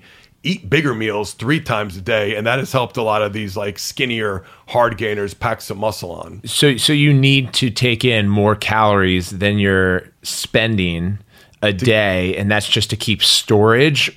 A lot of people have the mindset, just as you would look at a, at a at a business or you know any class, as you want. If you want to maintain your weight, you try a net. Yes. But are you saying we got to take more in calories every day, or is it depending? on Yeah, I know well, this is all of a customizable conversation too. like everybody's a little bit different because of genetics and metabolism but generally speaking if you want if you like if you're if you are good the way you are you don't want to gain weight or lose weight everybody has a a baseline of the amount of calories you expend during the course of the day just sitting here talking um, how much you train is going to be a factor in. So you need to factor all that in. Let's say your body burns on average you know 2700 calories a day. If you weighed 190 pounds, you need to eat 2,700 calories a day in order to maintain that 190 pounds. If you say, I want to get to 200, but I want it, I don't want to just gain fat, I want it to be lean, good body weight, we need to eat more than 2,700 calories a day because you need extra protein, extra nutrients to build. You're now you're trying to build something, add something you don't have. Yep. So you need excess to do that. Yeah. Uh, and if you want to lose weight, you would have to take in less calories than you're expending. Like- what what's your thought uh, high level around because I'm, I'm sure this could be uh, an entire podcast or several on its own around ketogenic to paleo to Atkins to hybrid ca- Atkins all, all these different diets that that are out there probably more of a customized conversation per the athlete as well as the age and injury and stuff like that Yes, I think they all. th- That's another one we were talking about internet arguing, like the when the the the paleo guy or the keto guy argues with the pro carb guy. It's just asinine because they all have they they all have their pros and cons, and it's a you know my my nutritionist could talk a lot better on this than I can, but there are there's genetic factors too. Like there's some people who eat keto and they're it's they feel better, they're healthier, uh, they get blood work done, and everything's cool. But then there's some people who might have some pre-existing, you know, liver or kidney issues or cholesterol issues, and they go to that keto diet, and now they're eating bacon and they're putting butter in their coffee, and like that's not that's not the best thing for them. That might be the worst thing. So the keto is like seventy percent fats, Fat, right? yeah. yeah, and, and it's saying that fat's actually a better source of fuel than than carbs. Yes. Where do you fall, kind of there between the traditional athlete mindset of let's carb up, and now the studies coming out? LeBron James did keto in an off season, and again, you're you're prefacing this, which I think is right, is like understand what your body can digest and what it needs, probably through blood testing. Yeah. Well, that was going to be my answer. Um, because like Paul Triple H, Paul Levesque eats mostly keto. He's and I five years ago I was like, there's no way when when he really starts training for WrestleMania and we pick up the pace and he's telling me he's going to have a 30 minute match against the Undertaker. In my head, I'm like, well, he's not going to do the keto. Certainly not going to do keto. He did it. He looked great. He felt great. He didn't pull a muscle. It went against everything I believed Jesus, in. yeah. So, but I still wouldn't recommend it. I don't even know if he would recommend it to everybody, uh, like a, a, a lacrosse player a football player. But th- that's what made me really realize, like, people are arguing over things, and you could hear there's there's some brilliant, brilliant people that will speak on keto, and really you'll listen to them, and you'll say like that's the way to go. Like, you know, the fat is the the energy source, but glycogen is the quickest. The one thing I will say is like glycogen is you have access to that store the fastest because glycogen stores are in your muscles. Yeah. So like if I'm doing a bicep curl and I need so quote quote unquote energy to get through that set, it's getting it directly from the bicep. You know, if I'm sprinting, like it's getting glycogen is is direct energy in the working muscle where fat fat energy is kind of systemic it's throughout your body. So there's an argument that and this isn't my expertise but generally i i feel like athletes need carbs. I don't think carbs is the enemy. Um so general my recommendations are to eat healthy you know you want for most high school kids i'll start them by saying try to do an equal amount of protein and carbs like Yep. if you split your your Yep. plate up if you did like a 40 40 20 you know 40% protein 40% carbs wow. 20% healthy fats Yeah. it's a good start for most people instead of being on you know one end of the extreme keto which is mostly fat and protein and no carbs or really really low carbs or the other end of the spectrum uh, like a vegan diet that's that's high in carbohydrates i'm always like let's start the answer a lot of times lies in the middle let's start in the middle but if you're a high level athlete even at the high school level and this is something i've really been pushing over the last year year and a half you got to get blood work done Uh, Yep. it's I talked about when you when I mentioned the supplements. The reason why the supplements changed my life is because, and I take less supplements now than I've ever taken in my life. I got extensive blood work, and this is you can't go to like your It's general expensive. practitioner. It's expensive. Uh, insurance will cover some of it, or even in in a, some cases most of it, but in some cases it won't. Yeah. But this is your life and your health you're talking about. I got extensive blood work where um, we and I could if you wanted to post, I could I could give you the specific tests I had, but Yep. I had tests on my food sensitivities, my my vitamin and mineral deficiencies, my hormone levels.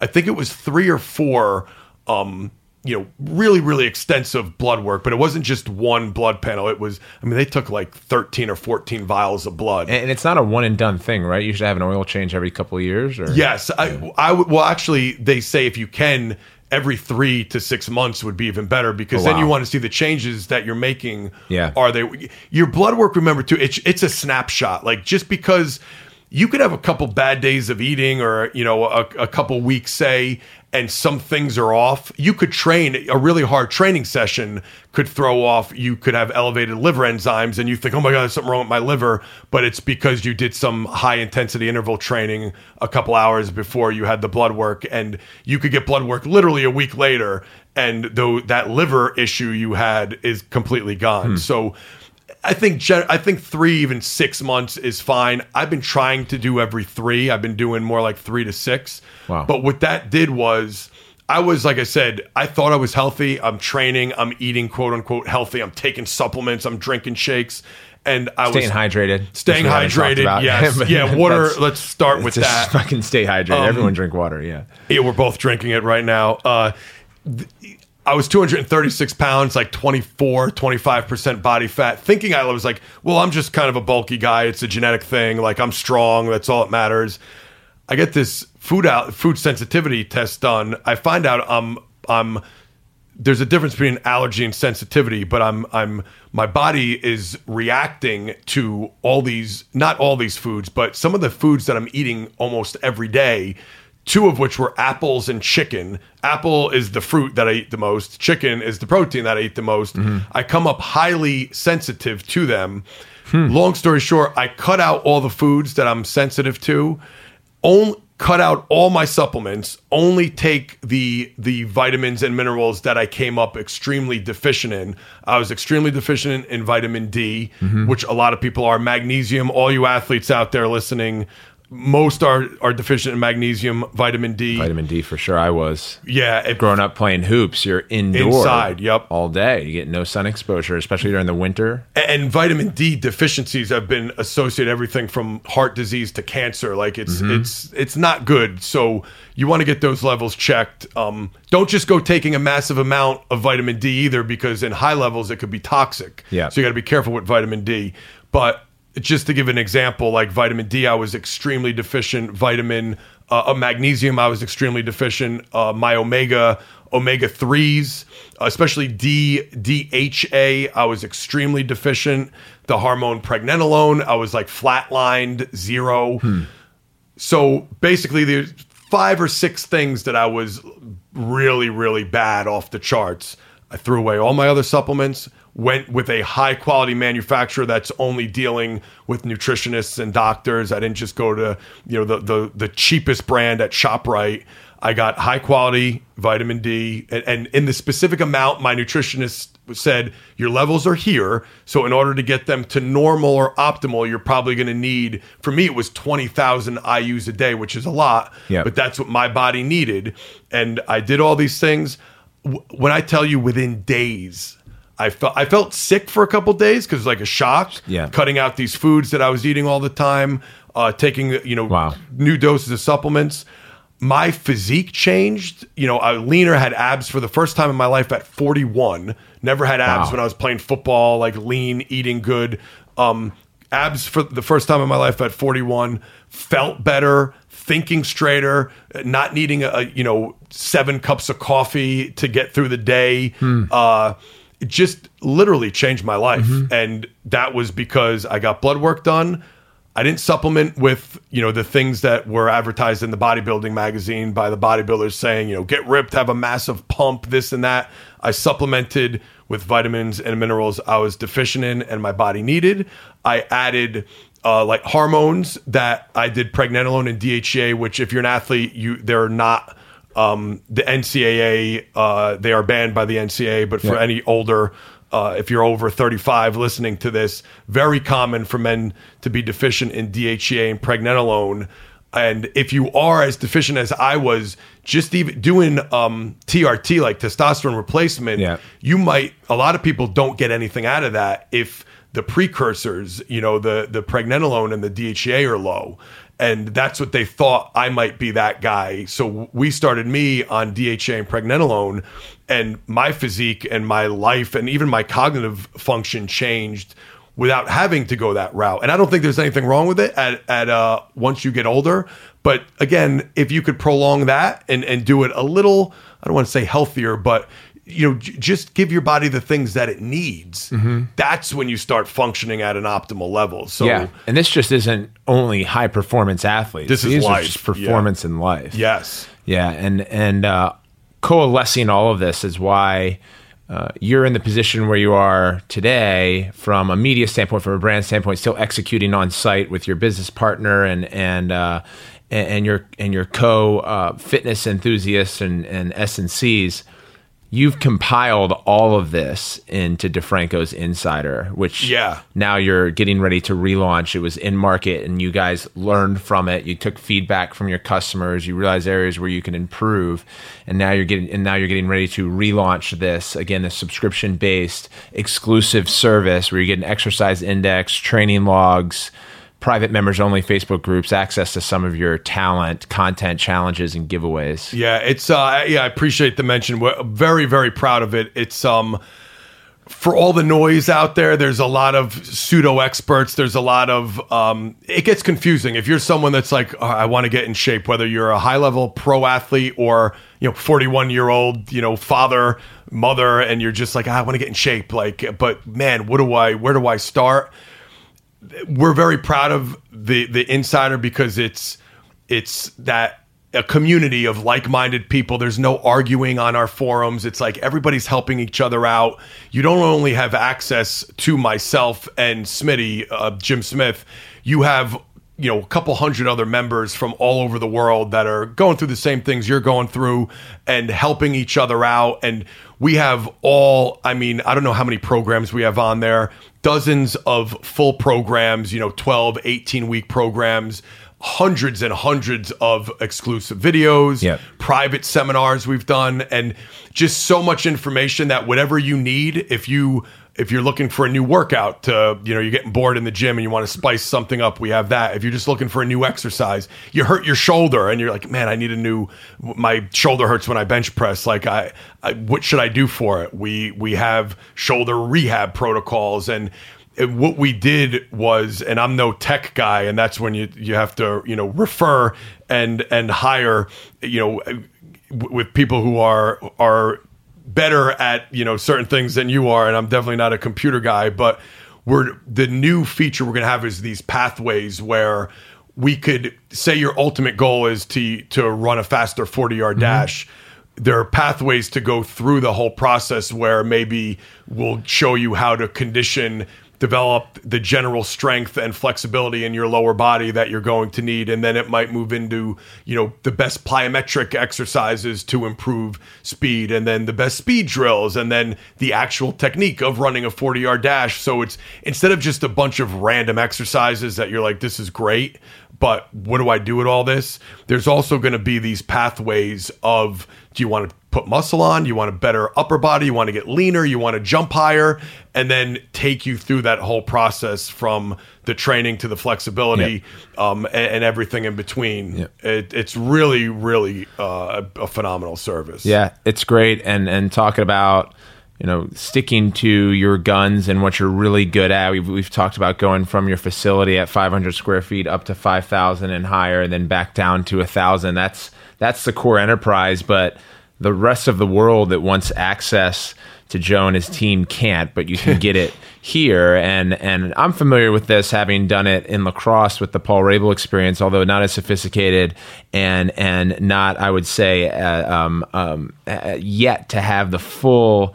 Uh, grapple over what it takes to be great, as I, I'm, I'm certain you do in your space through sheer experience, will, and grit. But Membership's $19 a month, $197 a year. I like the $297 lifetime option. That roughly. has been the most popular Has one. it? It's, it's, we don't it's have that in the steal. Colorado experience. I think that's great. I'm like sitting here taking notes, like, oh Well, man, so- lifetime's interesting. It's funny because most business, um, you know, business consultants will say get rid of that because you want the, Recurring revenue. the re- recurring revenue. But we, it's a testament, and we we thought about it because when we first put the site up.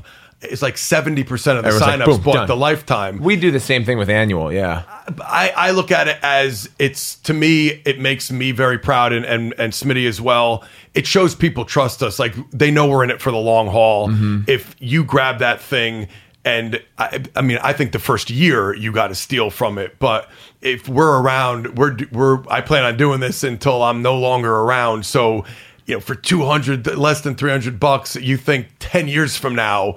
You know that one-time fee, all the information, like And the on new a daily comes out. basis, you it's you, you can't beat it. But Yeah. um yeah, so the business people told us not to do it, but I feel like we have such a loyal following and, and I appreciate that so much. You want to give back. It's not always about, well, what's the best thing for business? A lot of times just doing the right thing is the best thing for business. And I feel like that's the right thing to offer that to our like really, really loyal I don't want to even call them fans because I've we kind of get to know. That's what I like about it. Even though there's a couple hundred people in there, you know, you get to know them by name. I might not meet them all in person. I met two people from the DeFranco Insider I met at SummerSlam, you know, just yesterday in past you, person. yeah.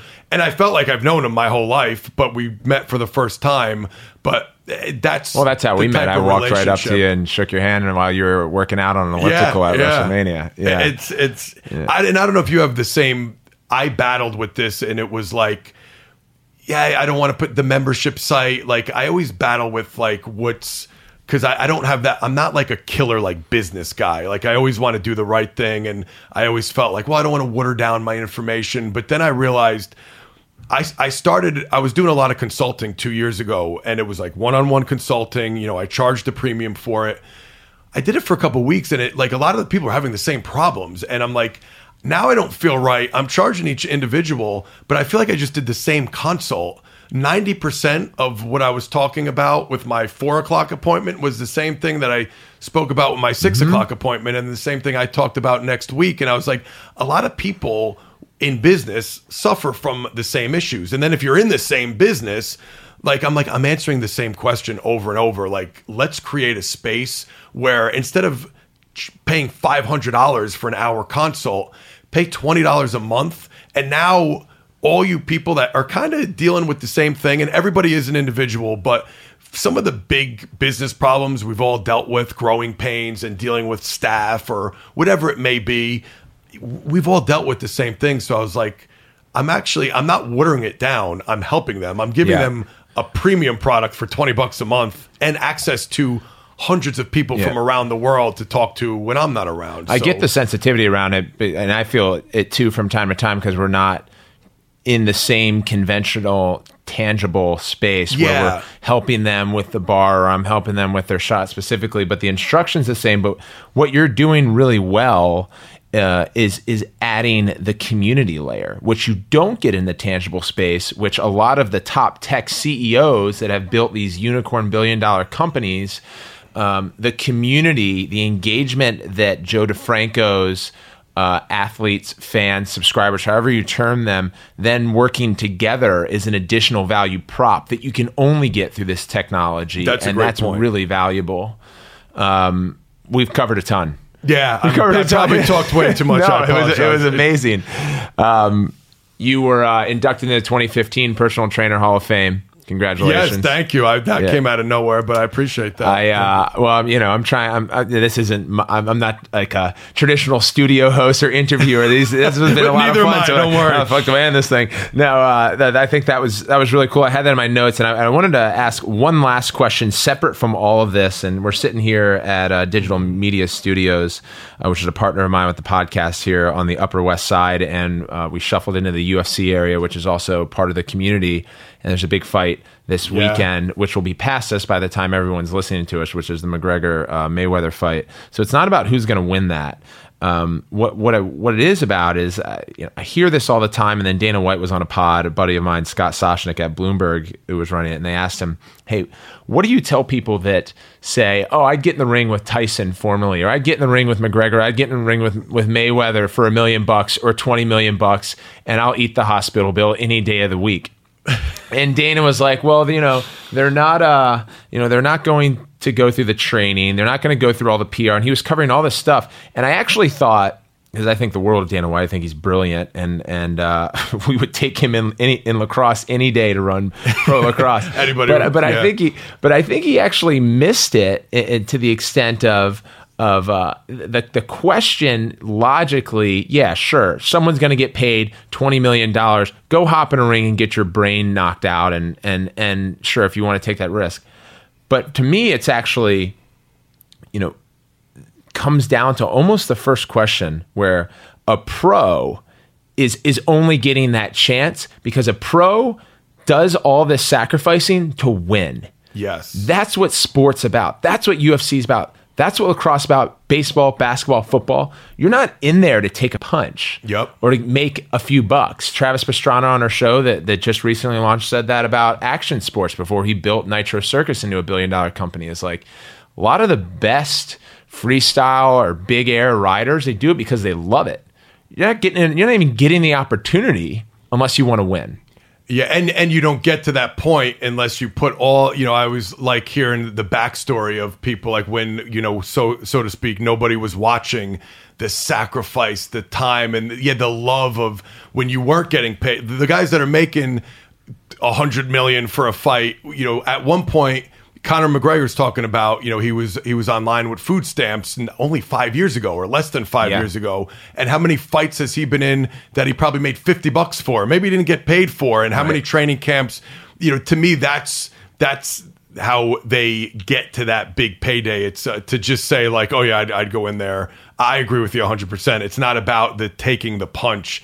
It's about all the other. It's about all the other stuff. Yep. And you get that on a on a daily basis with your athletes and Yeah, that's the that's that we kind of touched upon it a little bit in the beginning. It, it's it's you know that the whole thing with the money. Yes, pro athletes, a lot of them get get paid a lot of money. People could make a you know make the argument it's it's too much compared to other professions, but that's you know he neither here nor there. It's that a lot of them don't do it. Yes, I'm sure they're they're happy what they get paid for, but it, it's that competitive and just that drive to be the best. Like not everybody gets into. I, I don't think every boxer might do it because someday they're going to make a hundred million dollars because the odds of that actually happening are are not that much, uh, you know, or very slim. Or even people see pro athletes and they they only talk about the ones making a hundred million and fifty million. Like people don't realize like if you're on an NFL roster or you know even you know better than in lacrosse like you could be a quote unquote pro athlete and they're not they're not making as much Nope. money there's guys after taxes are making 150 grand which is a good living but it's not you know everybody thinks because you have a pro yeah. football uniform on or a lacrosse uniform your life is good like there's guys that are, probably have jobs on the side and you never hear about them you hear the 1% of the 1% that's making the ridiculous amount of money but then there's 90 plus percent of pro athletes th- yeah, they're okay for that short period, three years, four years, but they're not they're not set for the rest of their life. So Yep. it's about much more than the money. It- there's a lot of other stuff that's involved, and the, the the best ones, and I'm not talking from a money standpoint. The best athletes I've worked with from a uh, a standpoint of guys that I girls that I enjoyed working with. It was just because they they loved what they were doing, and it's this competitiveness and just the the drive to be the best at what you do, and that I admire, and I think everybody should be that way. Whether you're a teacher, a police officer, you know, a pro lacrosse player. If I, I look at it this way, maybe it's not the, your dream job. Maybe it's a stepping stone to the next job but you're doing it now and you have to be there from nine to five.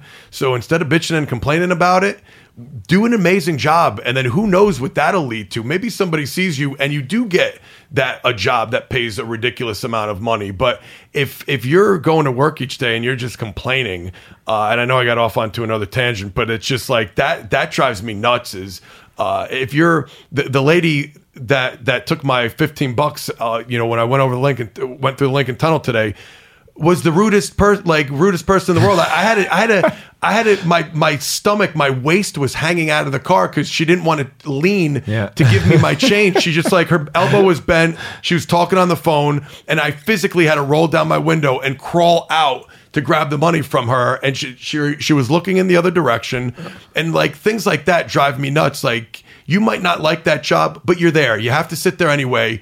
Does it take that much more energy to smile at me and say thank you and Yeah. move on my way? Like that's just one of my things. And and a lot of the pro athletes that have been the best for me to work with are the ones that whether they're making a lot of money or not, they're they're doing it for a, a higher purpose. And Yep. and that's listen, I didn't get into the industry I'm in. I didn't open up a 500 square foot storage closet because I thought someday I was going to be rich. Yeah. You know what I mean? I just did something that I loved. Well, I'll tell you, there there are athletes that work incredibly hard and then bitch and moan about it because it's painful I to go through too. all the work. And I was so impressed sitting down um, a week ago with Joe Montana in We got San to sit down with Francisco. Joe Montana. in San Francisco, my and all time favorite quarterback. and uh, he just said he, he- it was so clear that he is incredibly humble and kind. In fact, he he told that to the athletes that he was sitting with, like, let me let me tell you two things: not outwork the competition, not this and that. Be kind and be humble. And he was like, that goes so long, and I would like to probably end by by suggesting not only is it is is what Joe said around passion and, and Joe you across from me passion and work ethic and that competitiveness, but I bet you have your top athletes walk out of your facility and are like, "Thank you so much." Eh, almost I would say almost everyone shakes my hand and thanks me at the end of at the end of every session. Like that's the type of athlete that we're attracting to my facility. And and I've been in gyms and I've seen personal training sessions where the session's done like okay you're done and you know the client just they each turn around part ways and that to me that goes a long way that yeah, I grew up. I was a Walter Payton was my favorite football player, and his nickname was Sweetness, and that was his whole thing mm-hmm. too. Hard worker, best player on the team, but as nice to the rookie as as and respectful as he as he was to the team owner. So I could not agree with you more on, on that one. It, it it it takes up no more energy to be nice as it does to bitch and complain. So you might as well just be nice. You enjoyed Joe DeFranco and my conversation, please be sure to let us know. Here are two big takeaways for me attention to detail. Whether Joe is learning new techniques, training every square inch of his athlete, or driving six hours twice a week to train Triple H, the little things are very important. Number two, educate yourself and create a custom routine that works for you. Get blood work analyzed and consult with a high performance coach. What works for Joe may not work for me, and what works for me may or may not work for you. Now, continue this conversation with me on social media at Paul Rabil. And be the first to listen to future episodes as well as catch up on previous episodes, including my one on one conversation with New England Patriots head coach Bill Belichick, Team USA women's soccer captain Julie Foudy, NFL quarterback Drew Brees, NBA star Jeremy Lin, and many more. You can find all these episodes and more on Apple Podcasts, Google Play, TuneIn, Spotify, Stitcher, or wherever you listen to your pods. There's a shortcut to our show notes, including Joe DeFranco's links, his social media handles, other athlete lists, news, and headlines by visiting suitinguppodcast.com. Shout out to our show sponsor today. Be sure to support them the way you've so graciously supported this show. And as always, I look forward to next week and the opportunity to suit back up with each of you. Working coin phrase there. Still not sure if it's going to stick. Let me know. Tweet at me at Paul Rabil. Catch you soon.